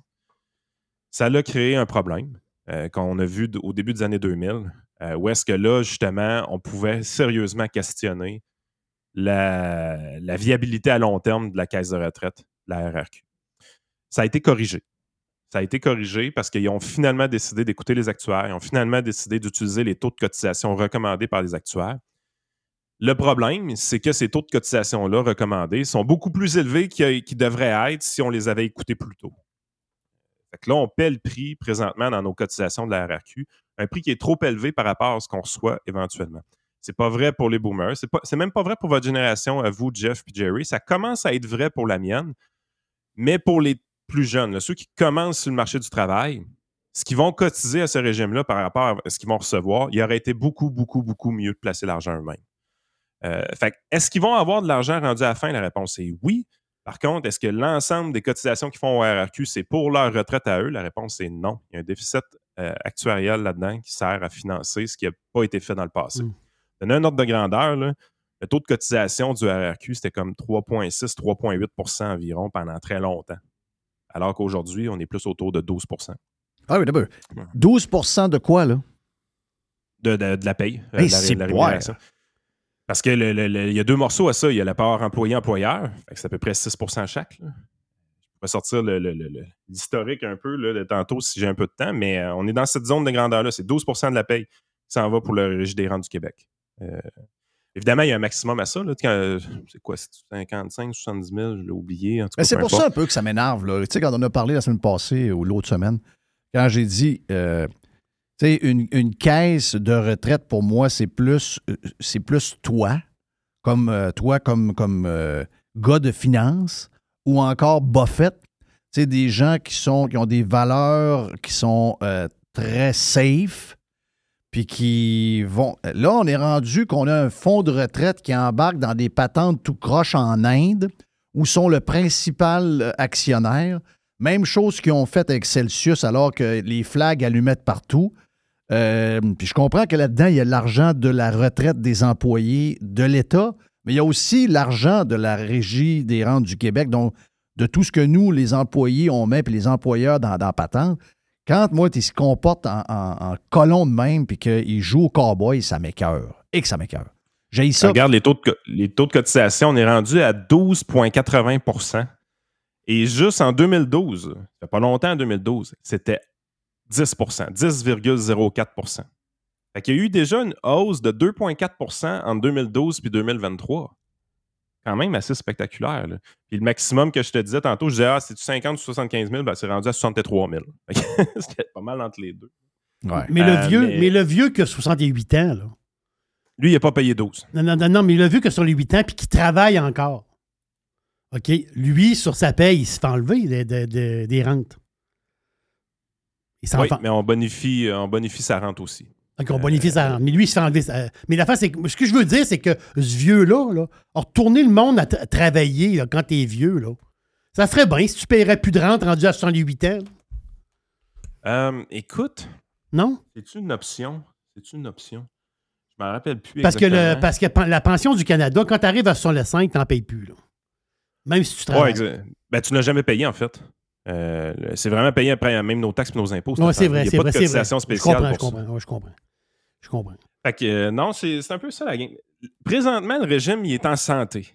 Euh, par contre, puis tu sais, ce que tu disais tantôt, les placements un peu louches que la Caisse de dépôt fait, je dirais le nouveau trend de la Caisse de dépôt, je l'aime pas pantoute. Puis on fallait se douter que ça allait venir à un moment donné, là, parce que justement, c'est un méga bas de laine. Il est- C'est au-dessus de 400 milliards, la Caisse de dépôt. C'est de l'argent en tabarouette. Fait qu'on se doutait bien que les politiciens allaient vouloir jouer dedans à un moment donné. Fait que toutes les affaires green, là, de dire, OK, on sort du pétrole, tout ça, j'aime pas ça. Hey, Euh, ils ont-tu l'air cave avec les, euh, les profits records de Hey. Exxon, les profits records de Shell? Puis là, on voit que ce gars-là, avec les lunettes, là, il va rencontrer François Legault trop souvent à mon goût. là. Lui, euh, bon, ils disent, on va s'en aller, on va sortir de là, là parce que nous autres, on n'aime pas ça, on aime plus ça, le pétrole. Puis il s'en va en Inde dans une patente d'énergie solaire, puis t'as tout ce que tu veux. Puis finalement, il est en train de manger son cash. Ils sont à genoux en train d'y demander encore des, des centaines et des centaines de millions. Puis ils sont tellement embarqués dedans qu'ils n'auront pas le choix d'en remettre. Euh, Ah j'aime pas ça, j'aime pas ça, j'aime pas pas, beau, ça. Les, les voir dans l'immobilier québécois, je suis pas un fan non plus. C'est de la, la- la portion Ivano et Cambridge, des choses comme ça. Euh, les voir également euh, dans les affaires un peu cool. là. Tu sais, Celsius, c'est un peu ça. là. Ah, on va être trendy, on va être dans les crypto-monnaies, nous autres aussi. Ah, ouais, non, vous n'avez pas nécessairement d'affaires là. Ça reste que c'est marginal ce qui a été fait là par rapport au- au- à la caisse au complet, mais surtout, Le point qui est de plus en plus dangereux dans ma tête, c'est le copinage qui se fait avec le politique, le REM à Montréal. D'utiliser les fonds de la Caisse de dépôt et placement du Québec pour faire des projets politiques, ça va être une catastrophe, cette. C'est sûr. C'est sûr. Mais dans le passé, ce qui a causé les problèmes qui fait en sorte que nos taux de cotisation augmentent autant, c'est pas nécessairement le rendement qui a été produit par la Caisse de dépôt et placement, parce qu'il y a une chose qu'on avait faite de bien à l'époque que les Canadiens anglais n'avaient pas fait de leur côté. Au niveau de la Caisse du Canada anglais, pendant très longtemps, on, euh, investissait juste dans des obligations euh, du gouvernement du Canada. Éventuellement, nous, dès le départ, on a eu une caisse assez dynamique qui investissait dans des actions, des choses comme ça. Donc, on avait une stratégie d'investissement qui était plus cohérente avec ce qu'un fonds de retraite devrait faire. Par contre, les, Cana- les Canadiens ont ajusté le type et éventuellement, ils ont, fait un peu comme nous. Mais là, présentement, on s'amuse un peu trop avec ça. Euh, Les politiciens sont beaucoup trop proches des décisions, puis on a une tendance au nationalisme économique que je déteste au Québec. La journée qu'on veut prendre ce gros bas de laine-là et faire du nationalisme économique avec, ça va être dangereux. Mais le passé de rendement de la caisse de dépôt, c'est pas ça qui a créé des problèmes. C'est le retard qu'on a eu à hausser les cotisations, qu'on aurait dû faire beaucoup plus tôt que ça euh, dans l'histoire du régime. Fait que les gens qui vont commencer à décaisser leur retraite à RRQ cette année ou qui ont même de- de- depuis 5-6 ans, ceux qui ont commencé à décaisser, vous allez en avoir beaucoup plus pour votre argent que ce que vous avez cotisé dedans. Parce que vous avez bénéficié de taux de cotisation qui étaient inférieurs à ce qui aurait dû être pendant très, très, très longtemps. Donc, vous êtes des grands gagnants du système. Et les jeunes d'aujourd'hui, quand tu regardes le 12,8% qui est cotisé, ils n'en auront pas pour leur argent. Le taux de rendement de cette affaire-là est pitoyable. Ils auraient dû placer leur argent eux-mêmes, ils arriveraient à des meilleurs résultats. Oui, mais le La but, c'est pas ça. Là. Le but, c'est. Ben là, on est ceux qui peuvent mettre un gros pourcentage de leur paye. Donc, euh, ça va faire que beaucoup de monde va en avoir. Si tout le monde l'aurait fait individu- individuellement, les plus pauvres n'auraient pas eu, etc. Donc, c'est un. Ce qu'on fait, là. euh, Parce que c'est sûr que si, mettons, je prends tout l'argent que j'ai mis dans mes payes, puis que je t'ai donne, puis que tu places, je suis sûr que le moton que j'ai à la fin va me donner, mettons, les autres qui disent ça va donner 600-700$ piastres par mois. Probablement que ça m'aurait donné 1200. Mais il y en a la moitié qui va aller à quelqu'un qui, lui, en a pas gagné bien ben dans sa vie, puis qui va avoir une retraite pareille. Je sais pas, là, du tout de même marche. En toute franchise, à, à ton âge, puis avec les taux de cotisation que tu as payés dans ta vie, c'est pas tout à fait vrai parce que tu as bénéficié d'un taux de cotisation plus bas assez longtemps. Euh, je te dirais, ça commence à être vrai pour le 30, je dirais 35-40 ans et moins à peu près. Euh, c'est vraiment à eux qui payent beaucoup trop cher par rapport. Il y a une taxe générationnelle dans nos taux de cotisation. Euh, parce que les taux ont commencé à hausser vraiment au début des années 2000. là. Euh, Jusqu'au début des années 2000, là, ils étaient maintenus artificiellement bas. Puis tous les gens qui ont cotisé dans cette période-là, jusqu'à, disons, 2002-2003, là, euh, les gens en ont bénéficié énormément. Pendant ce temps-là, ils vont avoir une meilleure retraite avec le produit que ce qu'ils ont réellement payé dans ces années-là. Mais depuis le début des années 2000, c'est corrigé. On paie à peu près le vrai taux, puis on voit que le taux n'arrête pas d'augmenter. Tu sais, 12 points, quasiment 13% de ta paye, ça commence à être problématique sur une paye. Hey, si bol. Tu sais, c'est après impôt, ça, là. Ben, pas après impôt, mais je veux dire, l'impôt est déjà passé dessus. Fait que une partie de ton revenu est imposée à 27 ou à 37 Puis là, rajoute un 13 d'RRQ. Est-ce que le monde va. Qu'est-ce que le monde va dire s'ils font passer ça de 62 à 65? Est-ce qu'il va. Les Québécois sont. Les Québécois, c'est pas les Français, là? Non, c'est pas les Français. Les Québécois sont, sont, sont, sont carrément dead, là, dead inside. là. Euh, Est-ce qu'il va y avoir une. ben, les syndicats vont se lever. Parce que autres, tout le monde. euh, Parce qu'il y, a- un- bug, là. Dans l'histoire, il y a un bug. là. Il y a quand même euh, la retraite. Puis je sais qu'on a une, une pirate qui travaille à l'intérieur de la machine qui m'expliquait un peu comment fonctionnait, ben, même pas mal en détail, comment fonctionnaient les retraites. Mais si on commence à, penser à, tout changer la retraite, puis je sais que pour les plus jeunes aujourd'hui qui rentrent au gouvernement, contrairement aux boomers qui prennent leur retraite en ce moment ou qui l'ont pris déjà à 57, 58 ans, ceux qui arrivent maintenant pour l'histoire du 25 ans, euh, ils arrivent beaucoup plus tard dans la machine que ceux qui, euh, ont, qui ont 70 ans aujourd'hui, qui sont arrivés quand il y avait 19, 20 ans. Les gens aujourd'hui rentrent dans la machine à 26, 27, 28 ans. Donc, euh, le 25 arrive un peu plus tard. Donc, c'est un peu différent. J'ai compris ce, ce concept-là, mais toute la patente de retraite, je veux dire, si on tombe là-dedans, il va falloir aussi. Il va falloir aussi regarder euh, qu'est-ce qu'on fait avec les employés de l'État qui, qui, qui s'en vont plus de bonheur, peu importe, là, que ce soit la ville, le fédéral, le provincial. Parce que là, euh, moi, je peux bien, je veux, je veux bien avoir. Moi, je pense que c'est logique, de 65 ans, là, parce qu'on vieillit, on vieillit, puis on t'offre plus longtemps. Mais je veux dire, si. Ça moi, fait je deux obligé- catégories de citoyens. ben, c'est ça. Si, mettons, je suis obligé de me rendre Oui. jusqu'à 65 pour avoir mon argent qui que j'ai besoin à la fin du mois pour arriver, c'est-à-dire de rajouter mes deux pensions, puis pendant ce temps-là, J'ai euh, mes trois voisins à côté de chez nous qui sont arrêtés à 59 ans puis qu'ils passent quatre mois d'hiver en Floride. Euh, j'ai un bug, là. Je veux dire, à un moment donné, il faut que. On prend-tu notre retraite? à 65, mais on la prend à 60 à 58. C'est quoi l'âge? Hey, il, y a, il y a tellement de stock dans ce que tu viens de dire. Premièrement, on va séparer deux choses. Tu as parlé un peu du REGOP puis du RRQ. Je vais, je vais finir sur le RRQ, puis on va aller au REGOP après. Euh, le RRQ, tu peux commencer à la prendre à 60, mais il y a une pénalité là, de 36% comme tu disais. L'âge normal est vraiment à 65 ans au Québec. Euh, donc, en France, quand on parle d'âge normal à 60 ans puis on veut le monter à 62, eux autres sont bien en retard de ce qui se fait ailleurs dans l'OCDE. commence à être temps qu'ils fassent de quoi autrement Ben oui, ben oui. Euh, nous autres, c'est vraiment 65 ans. Moi, ce que je vais recommander souvent aux gens, qui ont- il y a des exceptions à ce que je dis là. là. évidemment, quelqu'un qui aurait une espérance de vie diminuée, euh, quelqu'un qui n'aurait pas travaillé pendant de longues années dans sa, dans sa carrière, mais quelqu'un qui a travaillé une grosse maj- majeure partie de sa carrière, on va recommander souvent d'attendre à 68 ans pour demander la RRQ. C'est un fonds de pension qui est de qualité, qui est parfaitement indexé. Il est très bien indexé. D'ailleurs, les prestations ont augmenté de 6,2% au mois de janvier cette année. Wow! Euh, ça, tu sais, les retraités, là, présentement, qui reçoivent leur chèque de RRQ, c'est quand même une bonne hausse. Euh, donc, c'est parfaitement indexé avec l'inflation. C'est un bon fonds de pension qu'on veut y faire attention généralement. Fait que moi, je leur tarde. Je préfère que les gens décaissent leurs investissements. Logiquement, ça fait. Ça fait c'est- oh oui, logiquement, c'est. C'est quoi à peu près l'incitatif? Mettons, quelqu'un dit euh, ben, j'étais prévu d'avoir 800$ piastres par mois, mais j'attends trois ans. C'est-tu 815 ou c'est 890? Je pense que c'est soit 7,6 ou 8,4% de plus par année. OK. De mémoire, je pense que c'est 8,4 de Quand plus même. quand on dépasse 65 ans. Non, non, c'est non négligeable. C'est non négligeable. Regarde, puis on- regarde, on OK, je vais donner les chiffres. Je vais donner les chiffres. J'ai les ai. Merci à Jerry. Donc, si vous avez 60 ans, euh, le montant mensuel maximal, c'est 802,30. Si vous avez 60, et- regarde, je vais aller jusqu'à 65. Je ne vais pas ch- chaque année. Le- à 65, le maximal, c'est 1253,59. Là, vous décidez d'aller plus loin. Oui. Ben, ça monte de 100 pièces à 66 ans. Ça monte d'un autre 100 à 67 pièces à 67 ans. Ça monte d'un autre 100 à 68. Ça monte d'un autre 100 à 69. Et ça monte d'un autre 100 ou 105. là, Donc, c'est à 1000 60. c'est 1200 pièces par année. Euh, ben, le- à 70 ans, là, si tu as, pris celui de 60 ans, c'est 802 euh, 802,30 maximum. Mais si tu as attendu jusqu'à 70, le 802 devient 1780. Ouais. Quand même. Non, ça paraît, là. Ça paraît. C'est pour ça qu'on on protège beaucoup la RRQ, nous autres, de notre côté, puis on, on incite les gens à décaisser leur REER euh, d'une manière un peu plus accélérée des fois pour s'assurer que la RRQ ont eu fait attention parce que le dernier fonds de pension. Tu sais, lui, il- paye tant que tu respires. C'est Et ça. En plus, il est parfaitement indexé. Il paye tant que tu respires. C'est c'est vrai pareil. Là.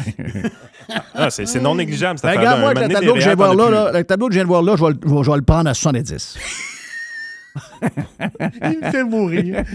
Non, je dirais que le, le- le sweet spot, c'est parce que tu as quand même plus d'années de, de décaissement aussi. J'avais fait des calculs à donné, puis vraiment, le sweet spot en fonction de l'espérance de vie, c'était vraiment autour de 68. Parfait, je te trosse.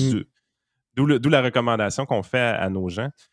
Euh, puis c'est surtout si tu arrêtes de travailler à 57 aussi, il y, a- il y a une pénalité qui n'est pas indi- indiquée dans ce tableau-là, c'est que quand on fait ton calcul, on ajoute des zéros dans ta moyenne, donc c'est quand même pas intéressant, là, trop de cette façon-là. C'est pour ça que c'est une analyse qui est personnalisée, mais ça arrive souvent une réponse. La bonne réponse, c'est souvent 68. La plupart des Québécois la demandent à 60, même s'ils travaillent. Ça, je dis ça juste comme ça en passant. Depuis 2014, on Ben voyons, permet aux Québécois. ça, c'est wow, intriguant. Je pensais que tu allais me dire qu'il y a peu de gens de qui, qui voulaient à 60. Non, la- la- une grosse partie des gens la prennent à 60. Ben voyons, Euh, sacrament. En 2014, avant ça, c'était. On s'entend pas là encore. Même là, on s'entend pas. Voyons. C'est quoi cette affaire-là? Petit voyage à Cuba? Ben oui, mais ça n'a pas de sens. Ben écoute, euh, le- le- j'ai déjà vu des entreprises qui y avait le parti des rentiers. Là. Le- le- quand le RRQ rentrait, on se faisait un petit lunch euh, une fois par mois euh, avec des employés. là. Avec des employés. Non, ça s'est fait. Là. C'est déjà Mais ça, c'est une, méconna- ça, une méconnaissance de l'économie, point. C'est une méconnaissance des. C'est quoi cette affaire-là? Voyons? Puis en plus, la grosse gaffe qui est faite souvent, c'est que quand tu arrives à la retraite, tes revenus sont moindres. Fait que tu décaisses dans une tranche salariale plus faible. Euh, sauf que si tu demandes ta RRQ pendant que tu travailles, euh, ben, elle s'additionne à ton salaire. Fait que souvent, tu vas décaisser ta RRQ dans une tranche d'imposition pas mal plus élevée. là. Fait que c'est pas super intéressant. Là, il y a toutes sortes de, gens en finance qui vont dire Ouais, mais tu as juste à la replacer, puis tu vas faire des rendements toi-même, blablabla. Gardez-vous toujours une chose, là. l'industrie financière en grosse majorité, j'en fais partie, et c'est le cas également chez nous, on est payé en fonction de l'actif qu'on a sous gestion. Plus qu'on a d'actifs sous gestion, plus on est payé. Fait que s'il y a des gens qui vous incitent à décaisser votre RRQ pour la replacer chez eux, Ah oui, c'est business. il y a peut-être il y a peut-être un peu de biais là-dedans. Ben oui, il y avait- Ça, juste comme ça, ça. ça, c'est clair, ça c'est clair. ah ben, je viens d'apprendre pas mal de choses. Ah, mais la plupart des gens font ça. Puis avant 2014, tu ne pouvais pas faire ça. Si tu travaillais, tu ne pouvais pas la demander. Puis à un moment donné, le gouvernement s'est comme rendu compte, ouais, mais si on demande aux gens. Parce que euh, la pénalité actuarielle de la RRQ n'est pas équitable. Euh, elle est vraiment, contrairement au fédéral, là, ben, le fédéral, il y a une bonification quand tu dépasses 65 ans. Tu n'es pas obligé de la demander à 65.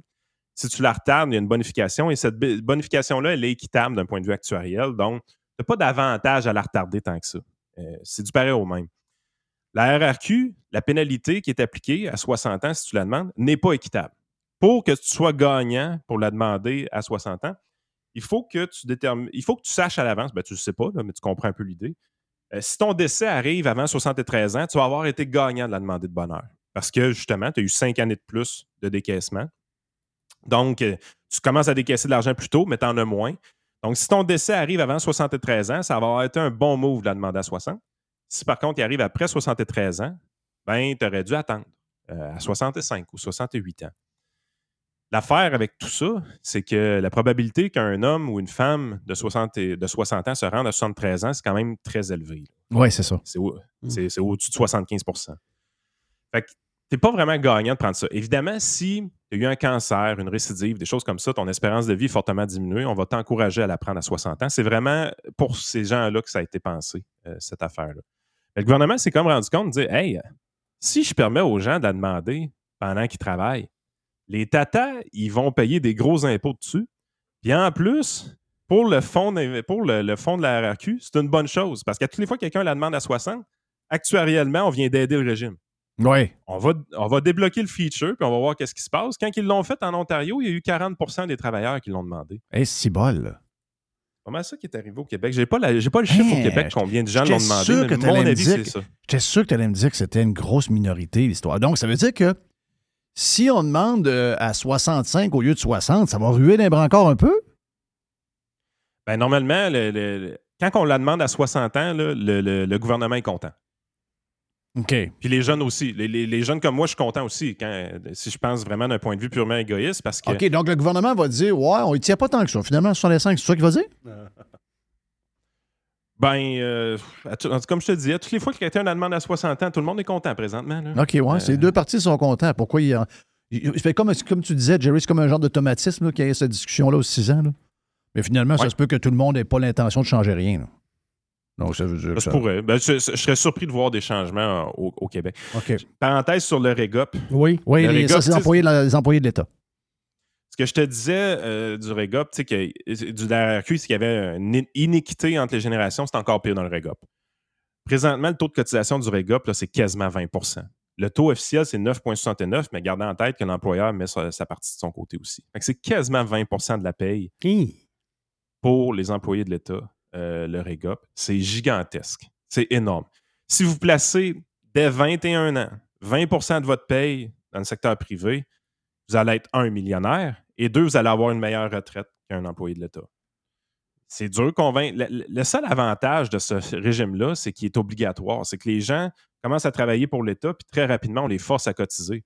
C'est ce qui fait qu'ils ont une aussi belle retraite, en gros. Parce que la plupart des gens du secteur privé vont appeler un premier conseiller financier quand ils sont disciplinés autour de 30 ans, puis s'ils suivent un peu le troupeau, ça va être plus autour de 40 ans. Ouais. Il est beaucoup trop tard. Il est tard. Euh, le, le- fonctionnaire de l'État, lui, a commencé à cotiser son fonds de pension dès l'âge de 20, 21 ans, 22 ans, quand il s'est fait engager. C'est une des raisons pourquoi son fonds de pension est aussi généreux que ça. Mais ça reste que les jeunes se font fourrer. Euh, le 20% de taux de cotisation présentement sert principalement à renflouer une grosse partie du déficit actuel qui s'est créé là-dedans. Exact. C'est un peu ce que la personne qui est à l'intérieur me disait. Elle dit là, en ce moment, c'est. Les jeunes, les jeunes passent à la caisse pour les boomers.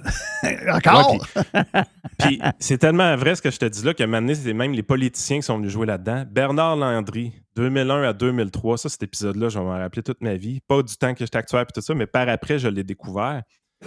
Il essaye de se faire élire en 2003. Évidemment, on sait ce qui est arrivé. Guerre en Irak, puis Jean Charest a gagné l'élection. Euh, une des stratégies péquistes à l'époque pour gagner cette élection-là a été de baisser le taux de cotisation au REGOP des employés de l'État. Arrête. Alors, alors qu'il n'y avait aucune recommandation actuarielle de faire OK. ça. Oh! Il a cherché des votes. Là. Ouais, mais Ouais. en plus, c'est choquant parce que dans le sens que c'est un gars de chiffre, lui. Tu sais, on parle de taux de cotisation qui était à l'époque autour de 10% Là, on est autour de 20% en 2023.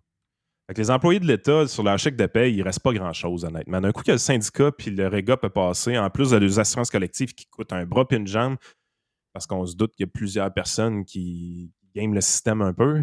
Euh, une paye d'un employé de l'État, là, quand tu gagnes 70 Ah, mais 000, c'est ça, là, les systèmes- la patente d'assurance, tout, il y a tellement de monde euh, avec le COVID long, Ah oui, euh, dépresse. dépression, Oh, ouais. burn-out, euh, sont peut-être sont, ils sont pas si malades que ça parce qu'ils sont à Thaïlande, là. Mais euh, ils sont, euh, il y en a beaucoup, là, donc ça doit coûter un bras et une jambe. C'est l'enfer. C'est l'enfer. Quand tu regardes une paye nette d'un employé de l'État, tu dis, c'est pas pour rien qu'ils sont souvent dans les médias pour dire qu'ils se font, euh, se font niaiser par le gouvernement, puis qu'ils sont, sont exploités, puis qu'ils sont pas payés cher. Parce qu'ils regardent leur paye nette. Quand on regarde leur paye brute, ce qui nous intéresse quand même plus de notre côté parce que c'est nous autres qui le payent, euh, leur paye brute est vraiment beaucoup plus grosse que leur paye nette. Ils se font tellement lessiver de toutes Mm. sortes. Tu sais, Ouais. c'est, à un moment donné, c'est le système qu'ils veulent aussi. là. Ils, ont, ils ont choisi de travailler pour l'État pour avoir ce C'est sûr que système. le télétravail est populaire. Tu n'as pas de linge à t'acheter. Tu n'as pas, de, le- t'as pas de, de, de, pa- de- de gaz pour le char. Tu n'as pas si de Plus parking. de restaurant de midi. C'est ça. Fait que ça fait l'affaire de. Tu te fais manger sur ta paye, mais en même temps, ça fait l'affaire de rester à la maison. Ouais. Oh, et puis si tu travailles en informatique pour le gouvernement, il n'y a rien qui t'empêche d'avoir ton petit sideline sur l'écran à côté. Là. Oh! Non, non, ça se fait pas, ça. Tu penses? Et si bol, c'est sûr que oui. Voyons. C'est clair que oui. Non, non, ça se fait pas. ça. Ben oui, ben c'était le fun, Yann. Ben, ben le fun. Ils font ça en soirée. Hein? Ils font ça en soirée. les fins de semaine? oui. Ils font ça les fins de semaine. Thank you, Yann. Yann Sénéchal, Yes. votre conseiller.net, si vous avez besoin de lui, il est dans le jus. Là. Il est vraiment dans le jus, là. c'est le gros temps. Donc, euh, votre si vous avez besoin, un podcast également de disponible sur toutes les plateformes, dont entre autres euh, Patreon. Vous avez ça pour euh, notre chum Yann et euh, son euh, collègue euh, Frank. Le prof est stand-by. On s'en va. On a fait ça un peu plus tôt parce que lui est tard. hein. On a fait ça un peu plus tôt aujourd'hui. Donc, euh, on parle avec le prof Caron, avec qui on s'est entretenu encore plus après dans Radio Pirate Prime. On l'a avec nous autres dans un instant, ici même sur Radio Pirate Live. Online. Worldwide. Radiopirate.com. This is going to give you the energy to go on. Radio Pirate. Radio Pirate.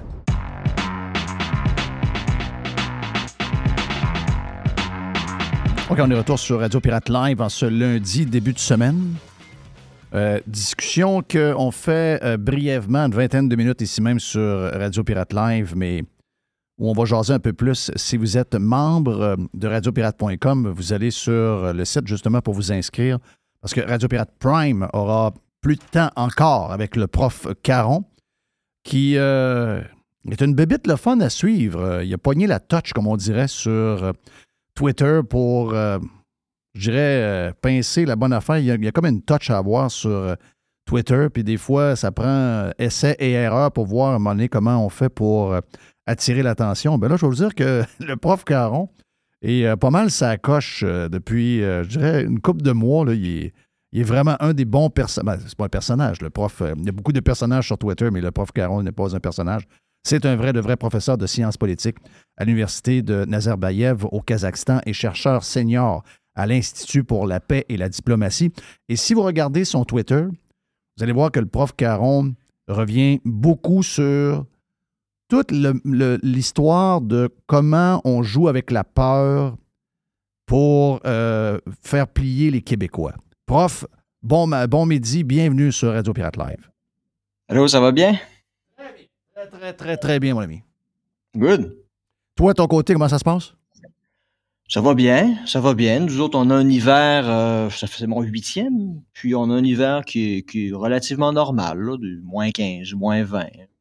Il y, a, il y a deux semaines environ, on a eu du moins 40. Là. Moi, je savais Mais, pas que c'était euh, c- c'était froid comme ça. Quand je vois des fois tes tweets, je savais pas que. Je pensais que c'était un. Je savais qu'il y avait des, des hivers, mais je pensais pas que c'était quand même des hivers assez, assez brutals. Ouais, puis ils sont, sont assez longs. Là. Tu sais, l'hiver, la première température en dessous de zéro euh, qui se maintiennent, c'est au début du mois d'octobre. Puis euh, jusqu'à la fin avril, début, début mai. Début mai, il commence à faire beau. En fait, c'est très bizarre parce qu'on dit qu'il y a deux saisons ici. On passe vraiment là, de l'été à l'hiver en l'espace de quelques jours. Fait qu'à la fin avril, la neige va fondre en à peu près même pas deux semaines. Puis habituellement, au début du, du mois de, au début du mois de mai, il y a toujours les, les célébrations ici dans l'espace post-soviétique parce qu'ils célèbrent la fête de la victoire contre le nazisme. Le 9 mai, euh, à, à chaque année, c'est la fête de la victoire. Puis habituellement, le 9 mai, il fait toujours très beau, au moins un bon 15-20 degrés. Ça, ça marque vraiment le, le début de l'été.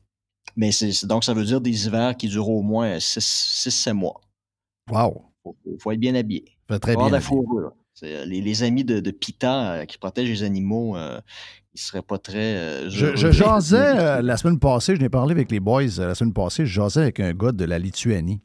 Sa petite fille était tellement belle, c'est incroyable. Puis lui, il me racontait, bon, il passe, ses- il passe six mois en Floride l'hiver. Les raisons pourquoi il va si loin. J'ai dit, Tabarouette, il me semble que tu es, loin de chez vous, pareil. Ouais, dis-moi. Euh, moi, je veux ça le plus libre possible. Puis j'écoutais ces gens-là, puis euh, il a surtout parlé avec, avec ma blonde parce que je me suis joint à eux plus tard.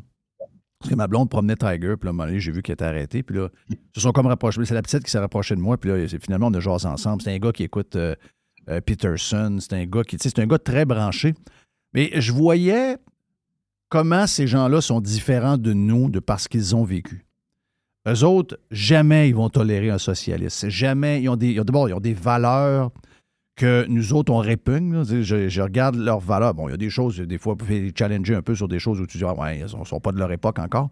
Mais généralement, ce sont des gens beaucoup plus conservateurs, mais c'est des gens pour qui le, le contrôle du gouvernement, le socialisme slash communisme, tu vois que ça leur pue au nez. Et eux autres, ils craignent ça comme un, un chat craint l'eau. C'est l'enfer. Tu le Ah sens. ouais, ben, euh, eux autres, ils ont encore la, la mémoire vive là, de, de ce que c'est vivre dans un État euh, totalitaire. C'était ça dans le cadre de l'Union soviétique. Là. Ils s'en souviennent, puis euh, les libertés qu'ils ont, gagnées depuis 30 ans, là, ils veulent pas les perdre. Là. Donc, c'est une des choses pendant la pandémie ici. Le gouvernement avait mis en place là, des, des règles, les- des, des normes sanitaires, puis euh, il avait imposé un, une quarante- un lockdown de, de six semaines au, au printemps 2020. Personne n'a respecté. Là. Il y a vraiment ici, c'est- un État qui, qui, qui est catalogué État autoritaire, mais la défiance des gens envers l'État, c'est absolument phénoménal. Parce que les gens, ils, ils ont, ils ont obtenu une liberté il y a 30 ans, puis c'est hors de question qu'ils se, la fassent, euh, se la fassent reprendre aussi facilement. Là. Donc, c'est euh, ça, c'est un trait qui est très particulier dans la région. Puis, avant de venir euh, en, en visite ou pour s'installer tout simplement ici, c'est pas du tout la perception qu'on a des gens. On s'imagine qu'ils sont, euh, qu'ils sont dociles comme tout, puis euh, qui obéissent aveuglément à l'État. C'est pas, en fait, c'est- plus au Québec qu'on voit cette. euh, Ben, ce- c'est ce ça, j'essaie de. ça, je fais le lien, prof, entre les deux. là. euh, C'est-à-dire que tu.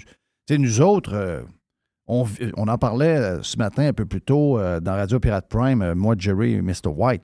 Euh, la manière qu'on nous contrôle, ça a un lien avec. euh, ça, a, ça a certainement un lien avec notre passé religieux. Même si on joue euh, au, euh, puis euh, la religion, puis d'affaires là, etc.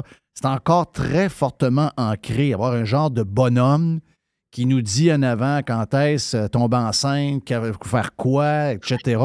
On a ça en dedans de nous autres. Puis donc, on est toujours redevant de quelqu'un, puis on est toujours au service de quelqu'un. Mais il y a le bout de la liberté. là. Ça, ce bout-là, moi, j'ai toujours pensé, jeune, que on était assoiffé de liberté, que nous, on l'avait, puis on- c'était une, une, une valeur qui était, garde, euh, non négociable.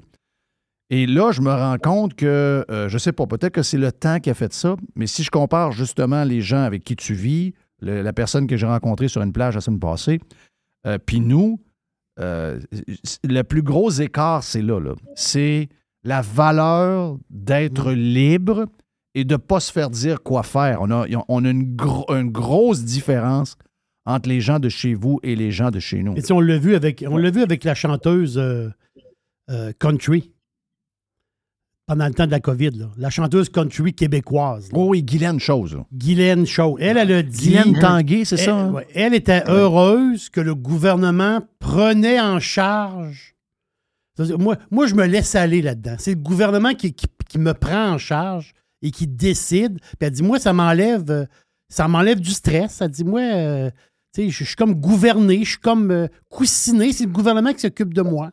J'ai pas à m'occuper de ça.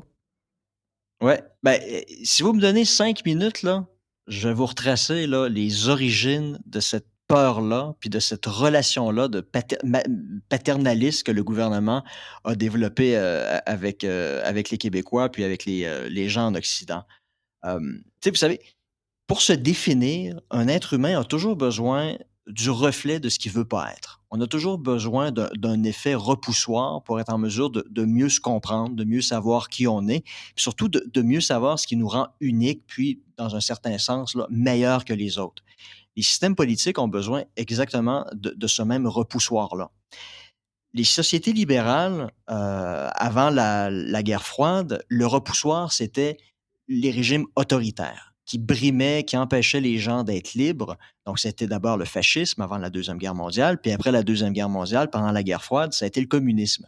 Donc, ça a été euh, le, le miroir de ce qu'on ne voulait pas être. Donc, ce que les sociétés libérales ont valorisé d'abord et avant tout, ça a été la liberté individuelle. Puis ils étaient capables de dire, nous, dans nos sociétés, c'est ce qu'on est en mesure d'offrir, de garantir à nos citoyens, contrairement aux pauvres petites bébites là, qui vivent dans, le- bloc soviétique, des gens qui sont opprimés puis qui sont envoyés au goulag où ils n'ont pas de liberté d'expression. En 1991, quand le communisme s'est effondré, ben, ça a été la grande victoire du libéralisme. Mais le problème à ce moment-là, c'est que le libéralisme a perdu son repoussoir.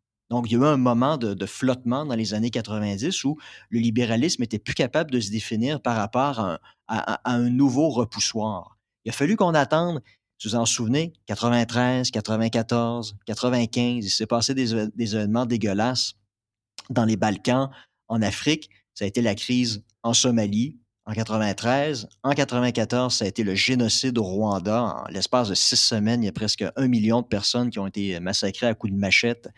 L'année d'après, ça a été le massacre de Srebrenica en Bosnie-Herzégovine. 8-9 000 Oui. personnes massacrées euh, en l'espace de quelques jours.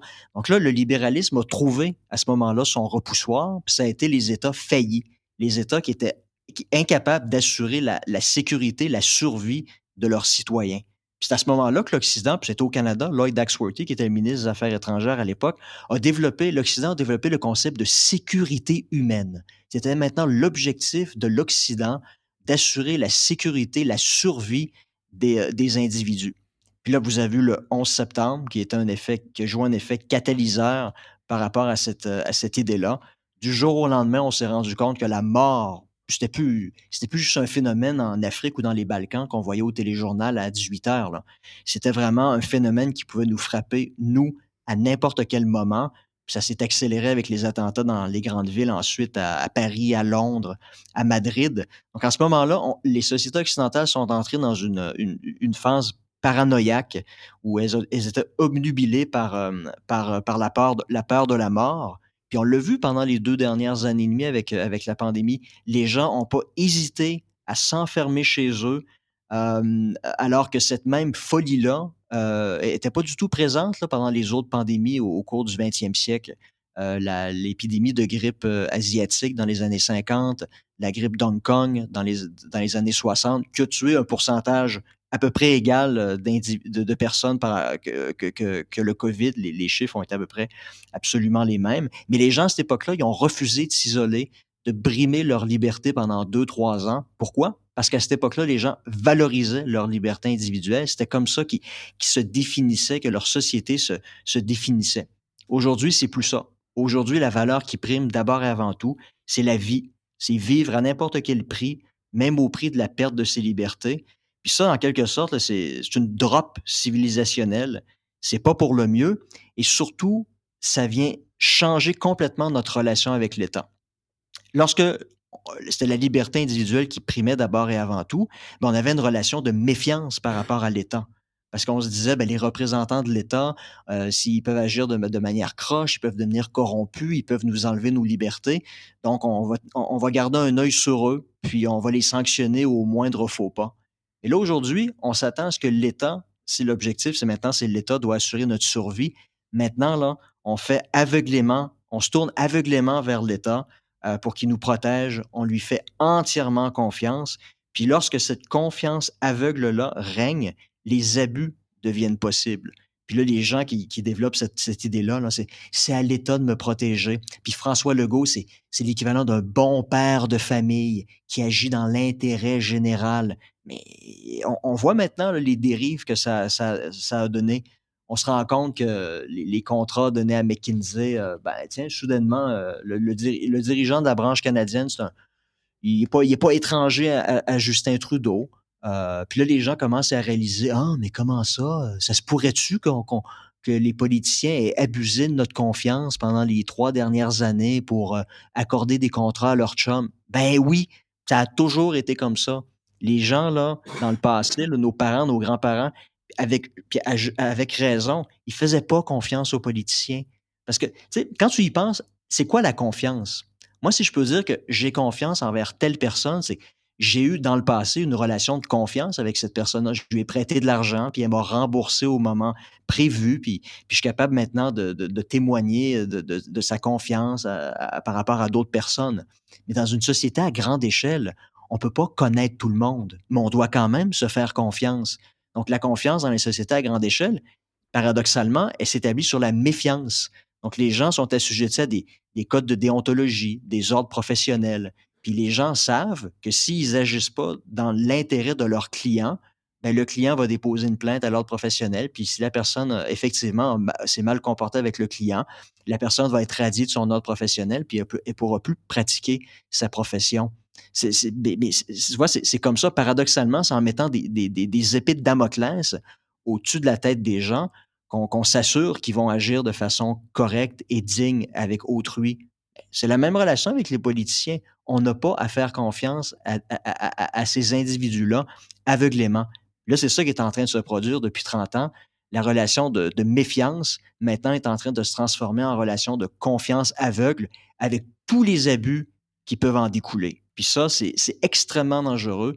C'est une pente euh, glissante qui, euh, qui, qui, peut mener, dans, en quelque sorte, à l'effritement des, euh, des- sociétés libérales. Puis au premier chef, euh, la première chose qui, peut en, souffrir, ben, ça, peut être, euh, ça peut être vos libertés individuelles. Exact. Est-ce que hum, fait un parallèle, parce que moi je le fais, entre ben, ce qui est arrivé au mois de mars 2020, c'est quand même, c'est pas arrivé overnight. C'est, euh, comme tu l'expliques, il y a un paquet de choses qui arrivent, puis quand on installe une manière qu'on peut, je dirais, euh, manipuler la population d'une certaine manière, il y a, de quoi qui s'est passé sur une longue période pour que le gouvernement soit capable ultimement de le faire. Mais je dirais que euh, vraiment, là, on a passé à, quelque chose de sans précédent à partir de mars 2020, où là, on a utilisé justement la peur de mourir, qu'on a exagéré un paquet d'affaires pour être certain de faire peur au monde. Puis euh, ça a fonctionné. Euh, puis les la- forcer, puis les forcer à, à agir d'une façon euh, très particulière, de, de- de les forcer à brimer leur liberté. Ça, on en était rendu à encourager la, la délation. là. Tu sais, là, Exact, exact. Si le voisin euh, il invite cinq personnes au lieu du nombre maximal de quatre euh, prévu par l'État, euh, permis par l'État. Le téléphone sonnait au police, 911. puis, là. Ah Oui, le téléphone les- sonnait au les, 911. les flics, les flics débarquent pour défoncer la porte. Tu sais, je veux dire, c'était complètement dystopique. Là. On a se- vu des histoires on de- en Chine. de police qui ont arrêté des gens qui n'avaient pas de masque. là. Euh, tu sais, des, Oui. des affaires Mhm. affreuses, alors qu'on sait, aujourd'hui encore, il y a encore d'autres études qui disent on ne sait pas si le masque fonctionne pour les, euh, tout ce qui est relié au virus respiratoire. On n'est on pas capable de vous dire si ça fonctionne. Encore aujourd'hui, on le sait. puis C'est des nouvelles études qui sont publiées dans des, dans des magazines euh, pour les, le, le- le- le- le- le côté de la santé, des magazines très respectueux. Nous, là, on- et on, malgré ça, il y a des gens qui ont été puis il y a du monde. Il n'y a rien qu'on n'a pas fait avec les, les non-vaccinés. On n'est pas obligé de tout de, de- de ramener ça. Sauf que ça nous amène ou ça nous a amené depuis quelque temps avec les autres affaires qui vont aller mal pour, euh, pour beaucoup de, de- de- je dirais beaucoup de, de- de sociétés qui sont attachées après le gouvernement. Là, on parle de Hydro-Québec. On l'a vu dans le temps des fêtes, Hydro-Québec a failli à sa tâche. Il y a eu une genre de mini-tempête de vent. Pendant une semaine, pendant la semaine de Noël, il y a des gens qui ont manqué de courant euh, dans certains coins du Québec. Une semaine en plein hiver, c'est incroyable. C'est une des, des compagnies les plus dangereuses quand il y a des pannes parce qu'ils sont les plus lents. C'est la compagnie la plus lente en Amérique du Nord pour être capable de livrer. Et là, ben, on accepte cette médiocrité-là, comme on accepte la médiocrité des gouvernements pendant la COVID, comme on accepte la médiocrité dans le domaine de la santé. Et là, ben, on a la médiocrité d'Hydro-Québec, qui elle aussi est acceptée maintenant, parce qu'on avait le même combat là, pendant la dernière semaine. Les gens disaient, ben, les gens comme nous, là, les gens qui, qui, qui voient que ça n'a pas de sens ce qui se passe, qui ont vu qu'on a demandé aux Québécois, non pas de sauver le système de santé, mais de sauver Hydro-Québec en, fa- en fa- en prenant des sacri- en faisant des sacrifices qui ne sont pas, qui sont pas énormes. C'est pas la, la question, c'est pas le nombre de degrés, c'est pas ça. C'est, de voir qu'on demande encore aux gens, euh, toujours les mêmes, de se sacrifier alors que Jerry me l'a dit un peu plus tôt dans Radio Pirate Prime, alors que eux se sacrifient dans rien, alors que eux ne font pas d'efforts dans rien, parce que chaque fois qu'on leur dit OK, pas de problème, on va faire l'effort que vous nous demandez, on va se sacrifier, le message que ça leur envoie, c'est à chaque fois que nous allons avoir un défi, on vous repasse le problème. Et, et moi, je suis, je suis estomaqué de voir comment on est devenu des moutons, comment on n'est plus capable de dire, mais voyons, un peu là. Je, suis un esclave de l'État. La moitié de ce que je fais, je le donne à eux. Euh, on, sait, on a un système où le- la machine est omniprésente. Et là, c'est pas encore assez. Il faut même que je sois en train de gérer la température dans mon condo pour Parce que les, leur est incapable de faire sa job. Exact, On exact. à- les gens sont devenus dociles à ce point-là, mais c'est parce qu'ils ils- ils ont perdu cette, ce qui devrait être quelque chose de naturel dans n'importe quelle relation, d'avoir cette idée de, méfiance, puis de critiquer, puis d'exiger davantage, euh, surtout de l'État, lorsqu'on se rend compte que l'État est en train de manquer à sa tâche. Mais là, lorsqu'on on tombe dans l'autre pattern de faire aveuglément confiance à l'État, ben, l'État peut nous dire n'importe quoi, puis les gens, comme des moutons, vont dire Ah, ben oui, pourquoi est-ce que l'État nous mentirait? L'État, c'est papa. Papa, il ment pas à ses enfants. C'est ça, le principe du paternalisme qui, est très en vogue puis qui s'est- développé au cours des dernières années euh, au Québec. Mais ça rejoint un peu les, traits catholiques, euh, les traits de, la religion. euh, c'est- un peu dans notre ADN. Déjà, a priori, on, a cette tendance-là à, chercher l'homme providentiel, puis à vouloir se- s'en rapprocher, puis à lui faire confiance. Mais, euh, je pense que la, dynamique des 30 dernières années, le shift entre euh, la, valorisation des libertés individuelles euh, qui s'est transformé maintenant en valorisation de la vie à tout prix, euh, je pense que c'est ce qui est en train de, vous éclater en, plein visage. On, en parlait au, au début de, l'entrevue. hein. Ici, dans la région, c'est- tout à fait l'inverse. Les gens privilégient pas leur. Pas oui, ils jouissent de la vie, puis la vie a une importance pour eux, mais ils savent très bien que tout sacrifier au nom de la vie, ça vaut pas la peine. Ça serait retourner 30 ans en arrière, refaire vivre le goulag, ces choses-là, puis pour eux, il vaut, vaut mieux la mort que, que, que, que de vivre ça. Mais Est-ce que c'est notre. Est-ce que notre. Est-ce que. on- parce qu'on en a parlé vite, mais est-ce que le lien avec l'Église puis euh, de où on vient, est-ce que ça a un. Est-ce que ça a un lien, ça? C'est-tu, c'est-tu, on est, on est-tu plus ancré qu'on le pense dans la religion? On joue une game en faisant semblant qu'on est, qu'on est laïque, là, mais j'ai l'impression que c'est ces vieux penchants-là qui reviennent. Oui, ça a laissé des traces. C'est dans notre ADN. Euh, c'est pour ça que je trouvais un petit peu ça ridicule la semaine passée. Là. Euh, le- le- faites attention, il fait froid, restez chez vous. Tu sais, je veux dire, s'il y a quelque chose là, qui est inscrit dans l'ADN des Québécois, c'est euh, la poutine, la religion, puis, puis le froid. l'hiver. L'hiver, ça fait. Tu sais, c'est- j'ai- mis en ligne sur Twitter il y a quelques jours, sais, une chanson de Claude Léveillé. Tu raconte Mon pays, c'est une contrée où il fait froid, des, des, euh, un climat euh, terrible, probablement le, pire climat qui puisse exister. Puis nos ancêtres s'y sont habitués, les coureurs des bois ont fondé des villes et des villages malgré tous ces obstacles-là. Moi, puis là, je, je disais ça à ma mère tout à l'heure lorsqu'on s'est parlé au téléphone. Je dis, tu trouves pas ça un peu ridicule? Elle dit, T'as- jamais fait des bonhommes de neige, t'as jamais construit des forts à t'en geler les pieds puis à rentrer là, avec la guédille qui te pendait au nez. Là. Il me semble, on a tous vécu ça comme enfant. Puis là, c'est comme on est en train de vouloir extraire ça de, notre ADN en, en soudainement nous, nous laissant croire que c'est malsain, c'est dangereux, puis euh, on va tous mourir. C'est C'est comme essayer de convaincre les Français que soudainement, euh, le foie gras, c'est pas bon, hein, convaincre un Italien que le vin rouge, c'est pas bon, ou convaincre un Russe que la vodka, c'est pas bon. Là. Ça, il y a quelque chose qui, est fondamentalement ridicule dans tout ça, mais ça s'inscrit encore dans cette logique-là. il faut avoir peur de tout. Il faut, laisser une trace de break euh, systématiquement tous les jours par rapport à une nouvelle menace existentielle.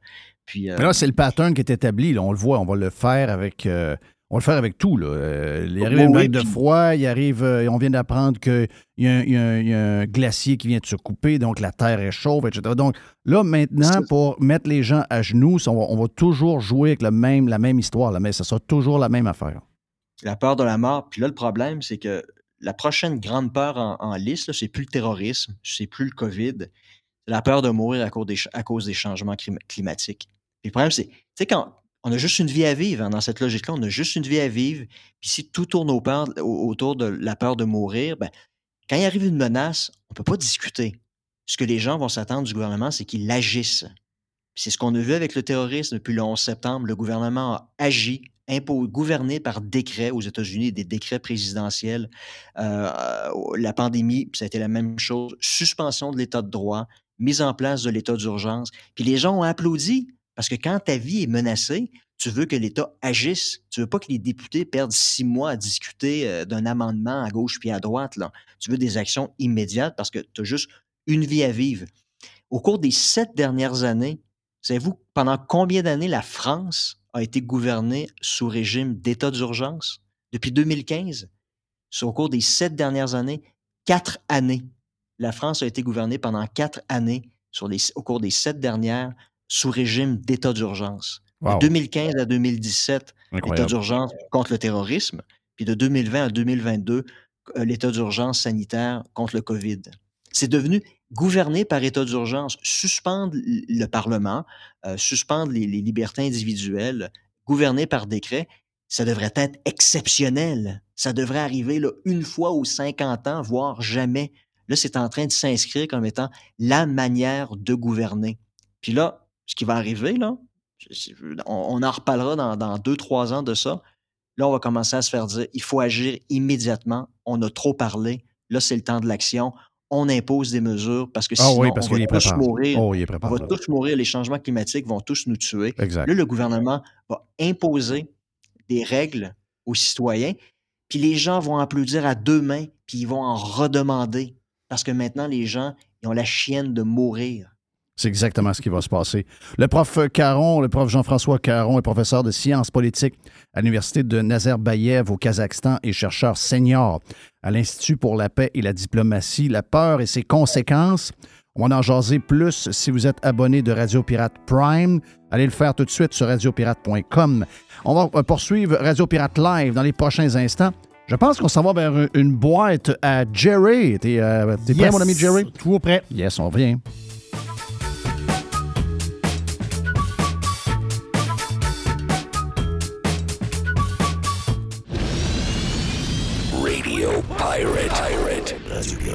RadioPirate.com. Radio Pirate. Pirate. RadioPirate.com.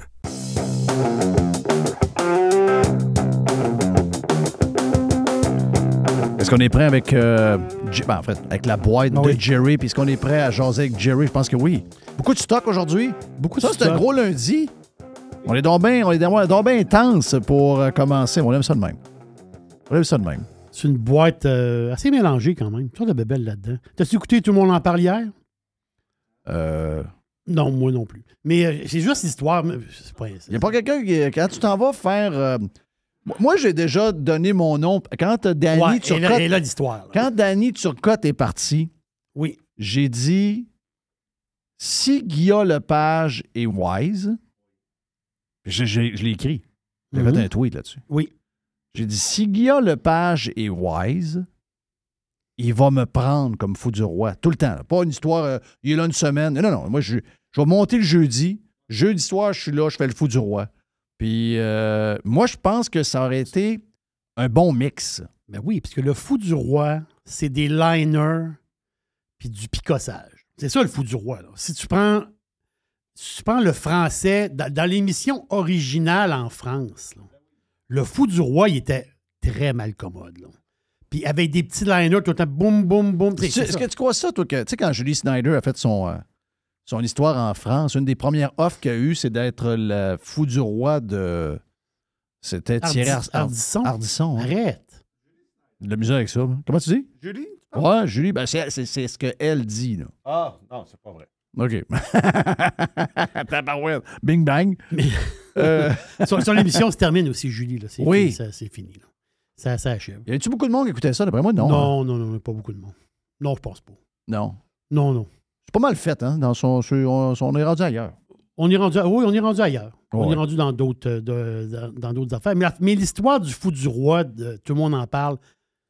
C'est parce que c'est Alexandre Barrette dans une entrevue à la, la radio de Radio-Canada. Je sais pas le nom donné. À la radio de La radio de Radio-Canada. Canada. Bienvenue. La Radio-Canada. Bienvenue. Ils mettent-tu encore l'espèce de petit bip-bip avant l'heure? là, pense pour que le... oui. Je pense que il y a un petit genre de blanc après. là.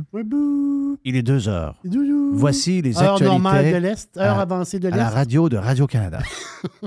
C'est ça, j'ai jamais écouté. Sérieux, j'ai Ok. j'ai jamais écouté. Je suis pas capable. Mais- Je, veux- je veux me tirer une balle après 40 Non, non, secondes. c'est sûr, c'est sûr. Ben, tu m'as demandé ce que j'écoutais un matin quand elle était arrivée. Ouais, t'écoutais Masbourian. Mm. T'es fait fort. Oh, non, était ben- fait fort. Ah, Non, non, moi, je suis pas capable. Ben, des fois, je l'écoute Arcan. Non, non, ça, c'est Ah, c'est deux pareils, c'est deux plates. Là, c'est... Non, c'est un cas de COVID long. Je vais prendre Masbourian. Hein? Moi, je prends ma- Masbourian sur. euh, Sur euh, le prévisible, Paul Arcand. Non, lui, non, prévisible. lui? Paul Arcan, c'est ça, ça, ça, ça me magane encore plus. L'autre fois, je suis rentré puis j'avais, j'écoutais Masbourian avec Chantal Hébert. Et c'est bon. Oui. Non, non, c'est spectaculaire. Hey, toi, t'es capable d'écouter des affaires sauter, pas à Oui. peu près. Là.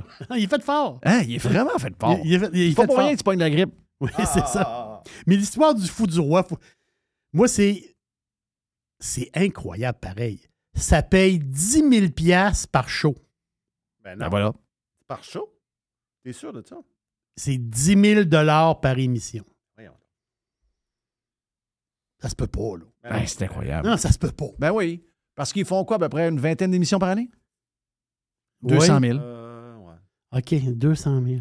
Mais là, là le, le fou du roi, il split ça dans plusieurs personnes. Mais quand même, ça donne 10 000 piastres par show. 10 000? Moi, je pense que j'aurais été bon comme fou du roi. Ah oui. J'aurais. euh, Ben, c'est sûr qu'une couple de fois, il aurait fallu qu'il me Ouais. réveille, là, parce qu'il y a beaucoup d'affaires Ouais, que je c'est connais pas. là. demi-job. C'est-à-dire, c'est c'est un quart de job. Si tu m'avais dit 2000, j'aurais dit, oh, OK, 2000, ouais, c'est cher, mais OK. Mais comment 10 ils font 000? pour avoir tant d'argent, tant de monde, tant de budget, puis être Ils ont donc bien de l'argent. Mais, mais, mais ils sont plates. Tu sais, je regarde des fois le, par- le tweet qu'il en lance. là, cette semaine, tu, tu vois juste les noms. Là. Trois quarts des noms, j'ai aucune idée c'est Oh, qui. aucune là. idée. Alors que le show s'appelle Tout le monde en parle. Ah oui. Et comment, ça, comment ça peut être tout le monde en parle si je connais pas le monde qui sont là? Ça peut pas être tout le monde en parle. Ah, j'ai une affaire. Il y a présentement l'Université de Houston. Euh, Houston. Houston. Eux autres, en ce moment, là, ils, ont, ils sont en train de le finaliser, mais ils ont développé un vaccin contre la dépendance au fentanyl. Hein? C'est un peu, c'est capoté, ça.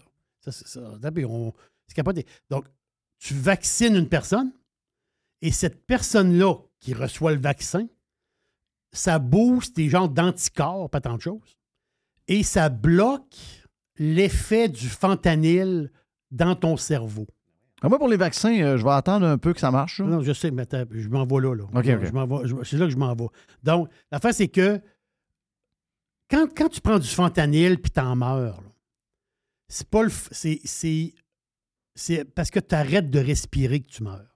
Que le fentanyl, il va jouer dans ton cerveau, il va tripoter ton espèce.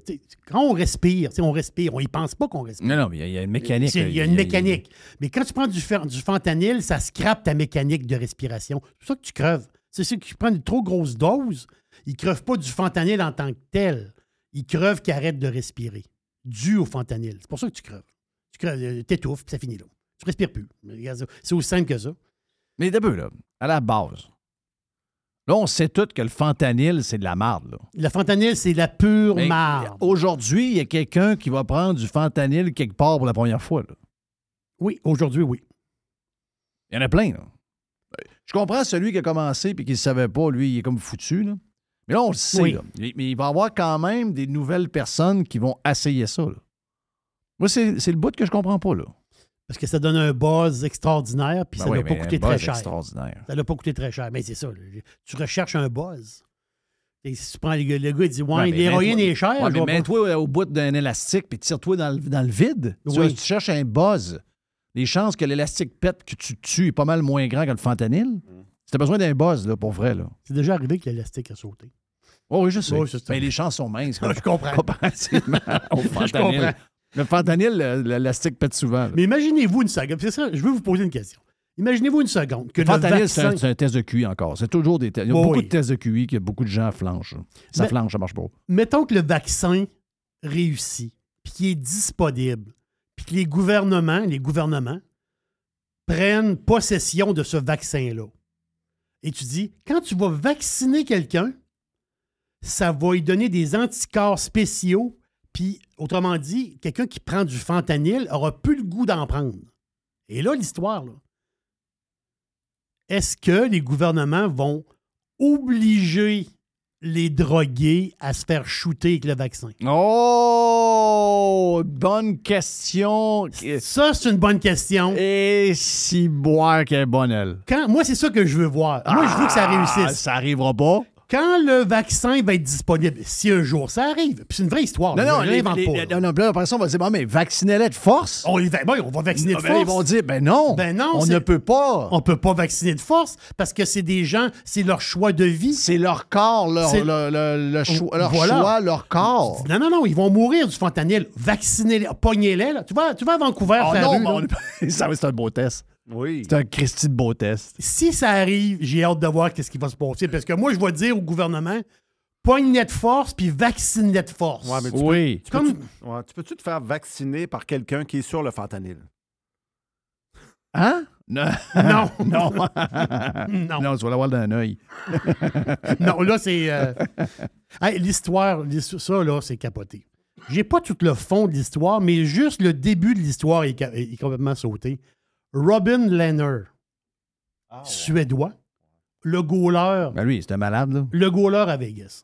Lui, il a joué pour Ottawa, il a joué pour Buffalo, puis là, il était à Vegas. 31 ans, le gars, pas pire goaler. Est-ce que c'est le numéro un à Vegas? Je pense que oui. OK. Mais là, le gars, il est en faillite. C'est un méchant. euh, dans le net, il prend beaucoup de place. Mm. Il est gros en tabarnache. Oui, il est, il est gros. Oui, il est gros. J'avais- J'ai vu une vidéo l'autre jour. C'est une vraie histoire. C'est un gars qui goal dans une ligue, là, mais le gars, il, est, il gagne. il- il- le gars, il a, il a un record de la ligue comme goaler. Mais tu sais, le gars est obèse.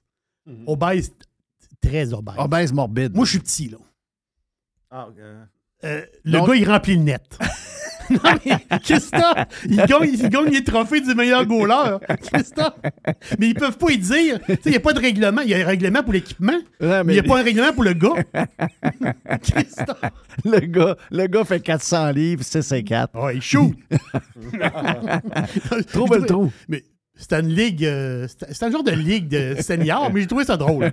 Mais le gars, il gagne les trophées tout le temps. J'adore. C'est c'est le goaler de la ligue, le numéro un. Il n'est pas super vite, mais quand même. Mais Lenner, il a fait. Lenner, il a fait faillite. Puis allé voir un peu l'argent qu'il gagnait. C'était là, je pense. ben là, il a signé un contrat comme à moyen terme, comme 5-6 ans, je pense, genre 5 millions par année. Mais avant ça, il, gagne, il a gagné un 4 millions. Puis avant ça, il gagnait un genre de 2,5. là. Donc le gars, il, il roule sa bosse dans la ligne nationale, mais il a, eu des bons salaires. Le gars, il a déclaré faillite. Ah, c'est pas beau. Il doit 27 millions à ses créanciers. Il a embarqué dans une patente de solaire. Là, de, je sais pas si tu as vu ça son affaire? Non, il travaille sur la caisse de dépôt? Ça s'appelle Solar Code. Solar Code, Oui. c'est des espèces de machines qui siphonnent l'air chaude puis qui en fait un genre d'électricité. C'est une patente, là. Ouais. ben, Lui, mais, mais la face, c'est que lui, il a emprunté pour embarquer là-dedans. Ce que j'ai compris, c'est qu'il a emprunté de l'argent pour en- investir là-dedans. Le problème, c'est que quand tu empruntes, à mon avis, tu as des paiements à faire. Lui, il ne fait pas les paiements. Donc, Ouais. il, est comme, il est comme pogné avec ça. Il a parti une ferme d'animaux exotiques aussi. C'est des serpents. ouais, c'est malade, ça. euh. Ouais, c'est un gars, c'est un gars saucé un peu. Mais je, je comprends, là. Mais moi, quand je vois une histoire comme ça, c'est comme quelqu'un qui gagne des millions de dollars à l'auto. Le gars, il gagne des millions de dollars à l'auto, puis il se ramasse 3, 4, 5 ans après, il n'y a plus une Il est dans la rue. Ça, là, pas pourquoi ça, ça vient me chercher. Tu te dis, ouais, mais c'est un. Le gars, le gars il Ah, est t'as bizarre. envie de traiter toi, non? Maudit cave, maudit innocent. Ça vient me chercher. Ouais, mais Garde, là, c'est que.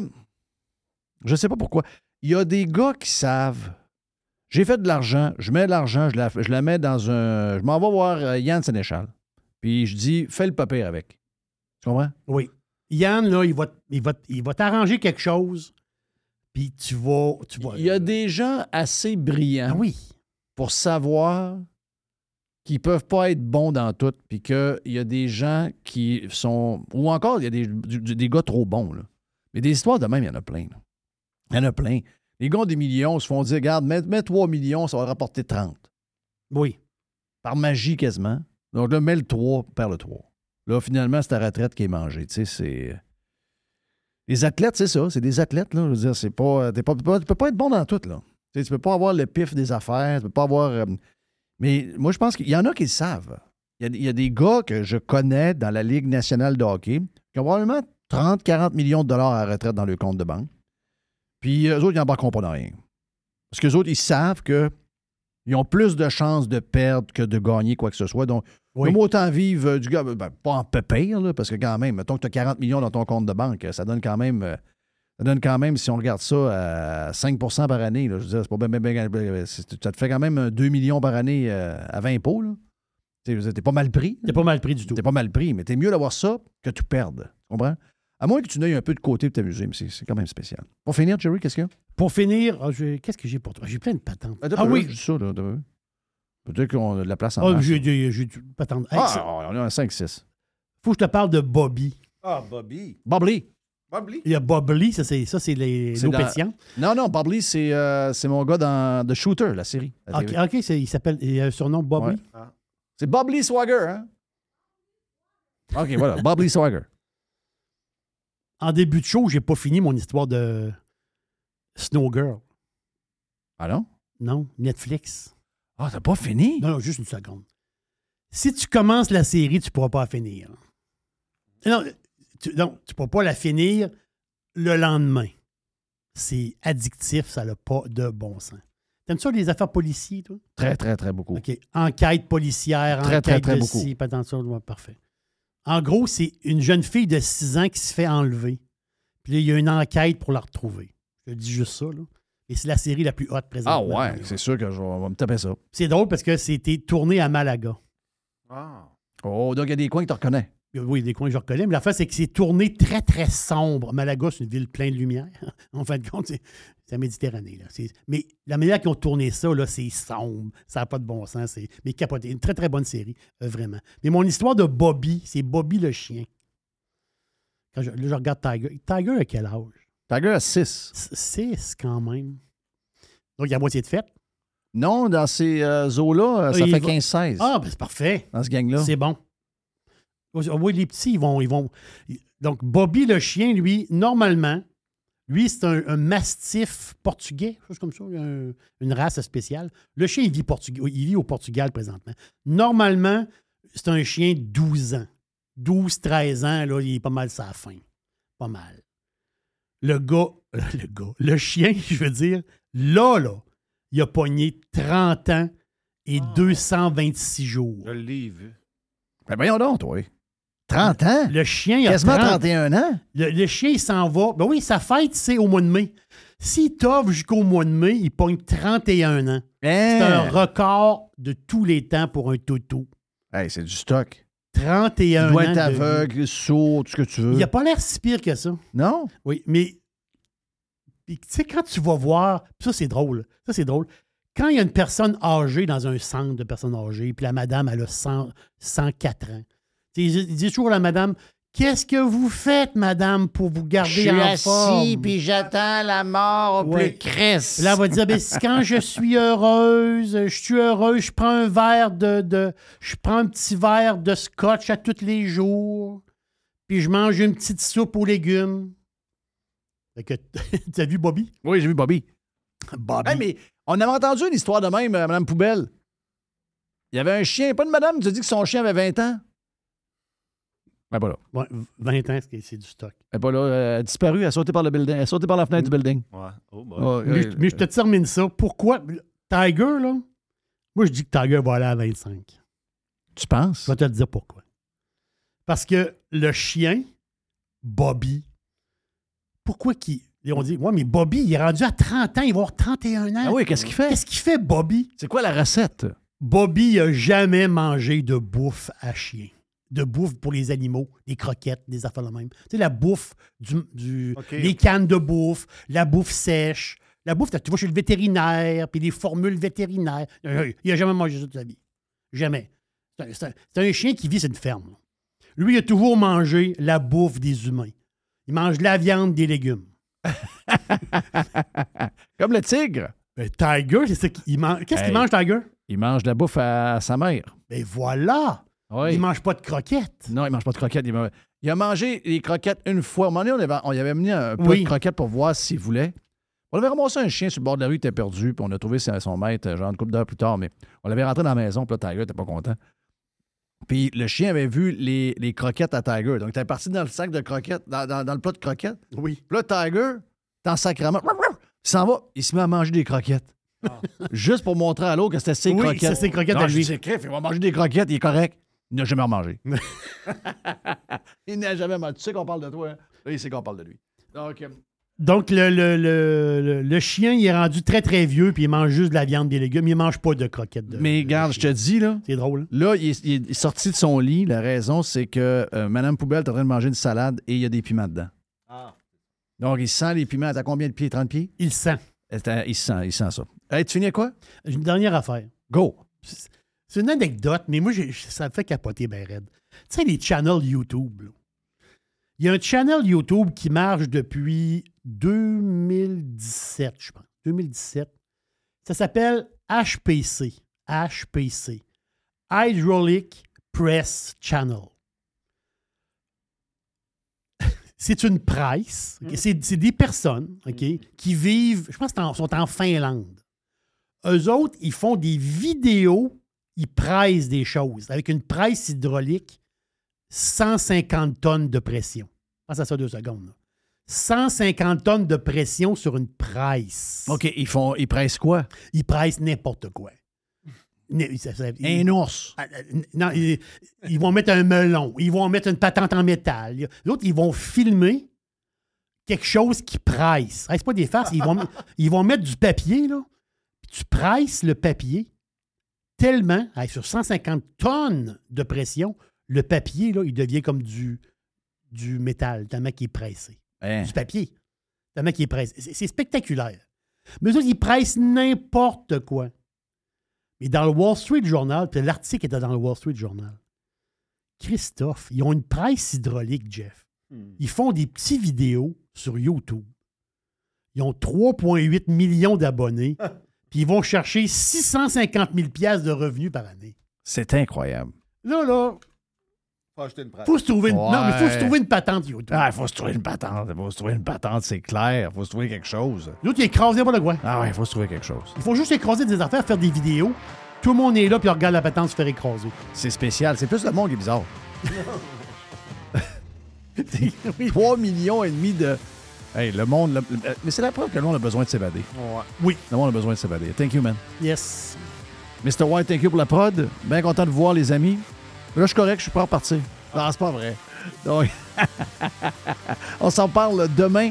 Et si vous en voulez plus de tout ce qu'on a à vous offrir, on a du stock ce matin aussi sur Radio Pirate Prime. Allez vous inscrire sur radiopirate.com et joignez-vous à notre superbe famille. On s'en parle demain sur Radio Pirate Live. See ya.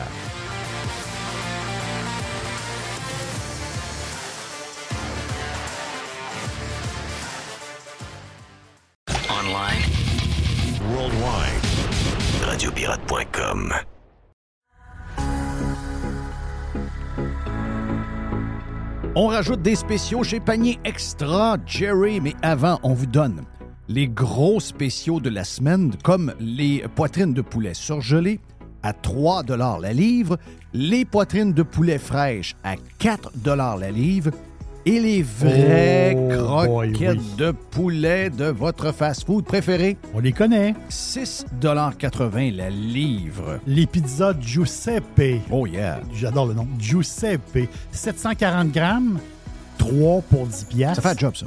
Les boissons énergisantes Zoa. J'ai vu sur un site Internet le double. Donc, tu as 12 canettes pour 12 piastres. Je te dis, Jeff, j'ai vu le double sur un site Internet très, très connu. Raisin rouge, une pièce la livre. Les fraises, les bleuets et les mûres, 2 pour 3 piastres. Échalote à une pièce. Le maïs, paquet de 4, 1,79 Les sacs de mini poivrons doux, 2 pour 3 Panier extra, on économise. Et c'est là qu'on va en premier pour faire l'épicerie. Avenue Saint-Jean-Baptiste, coin Henri IV et Amel.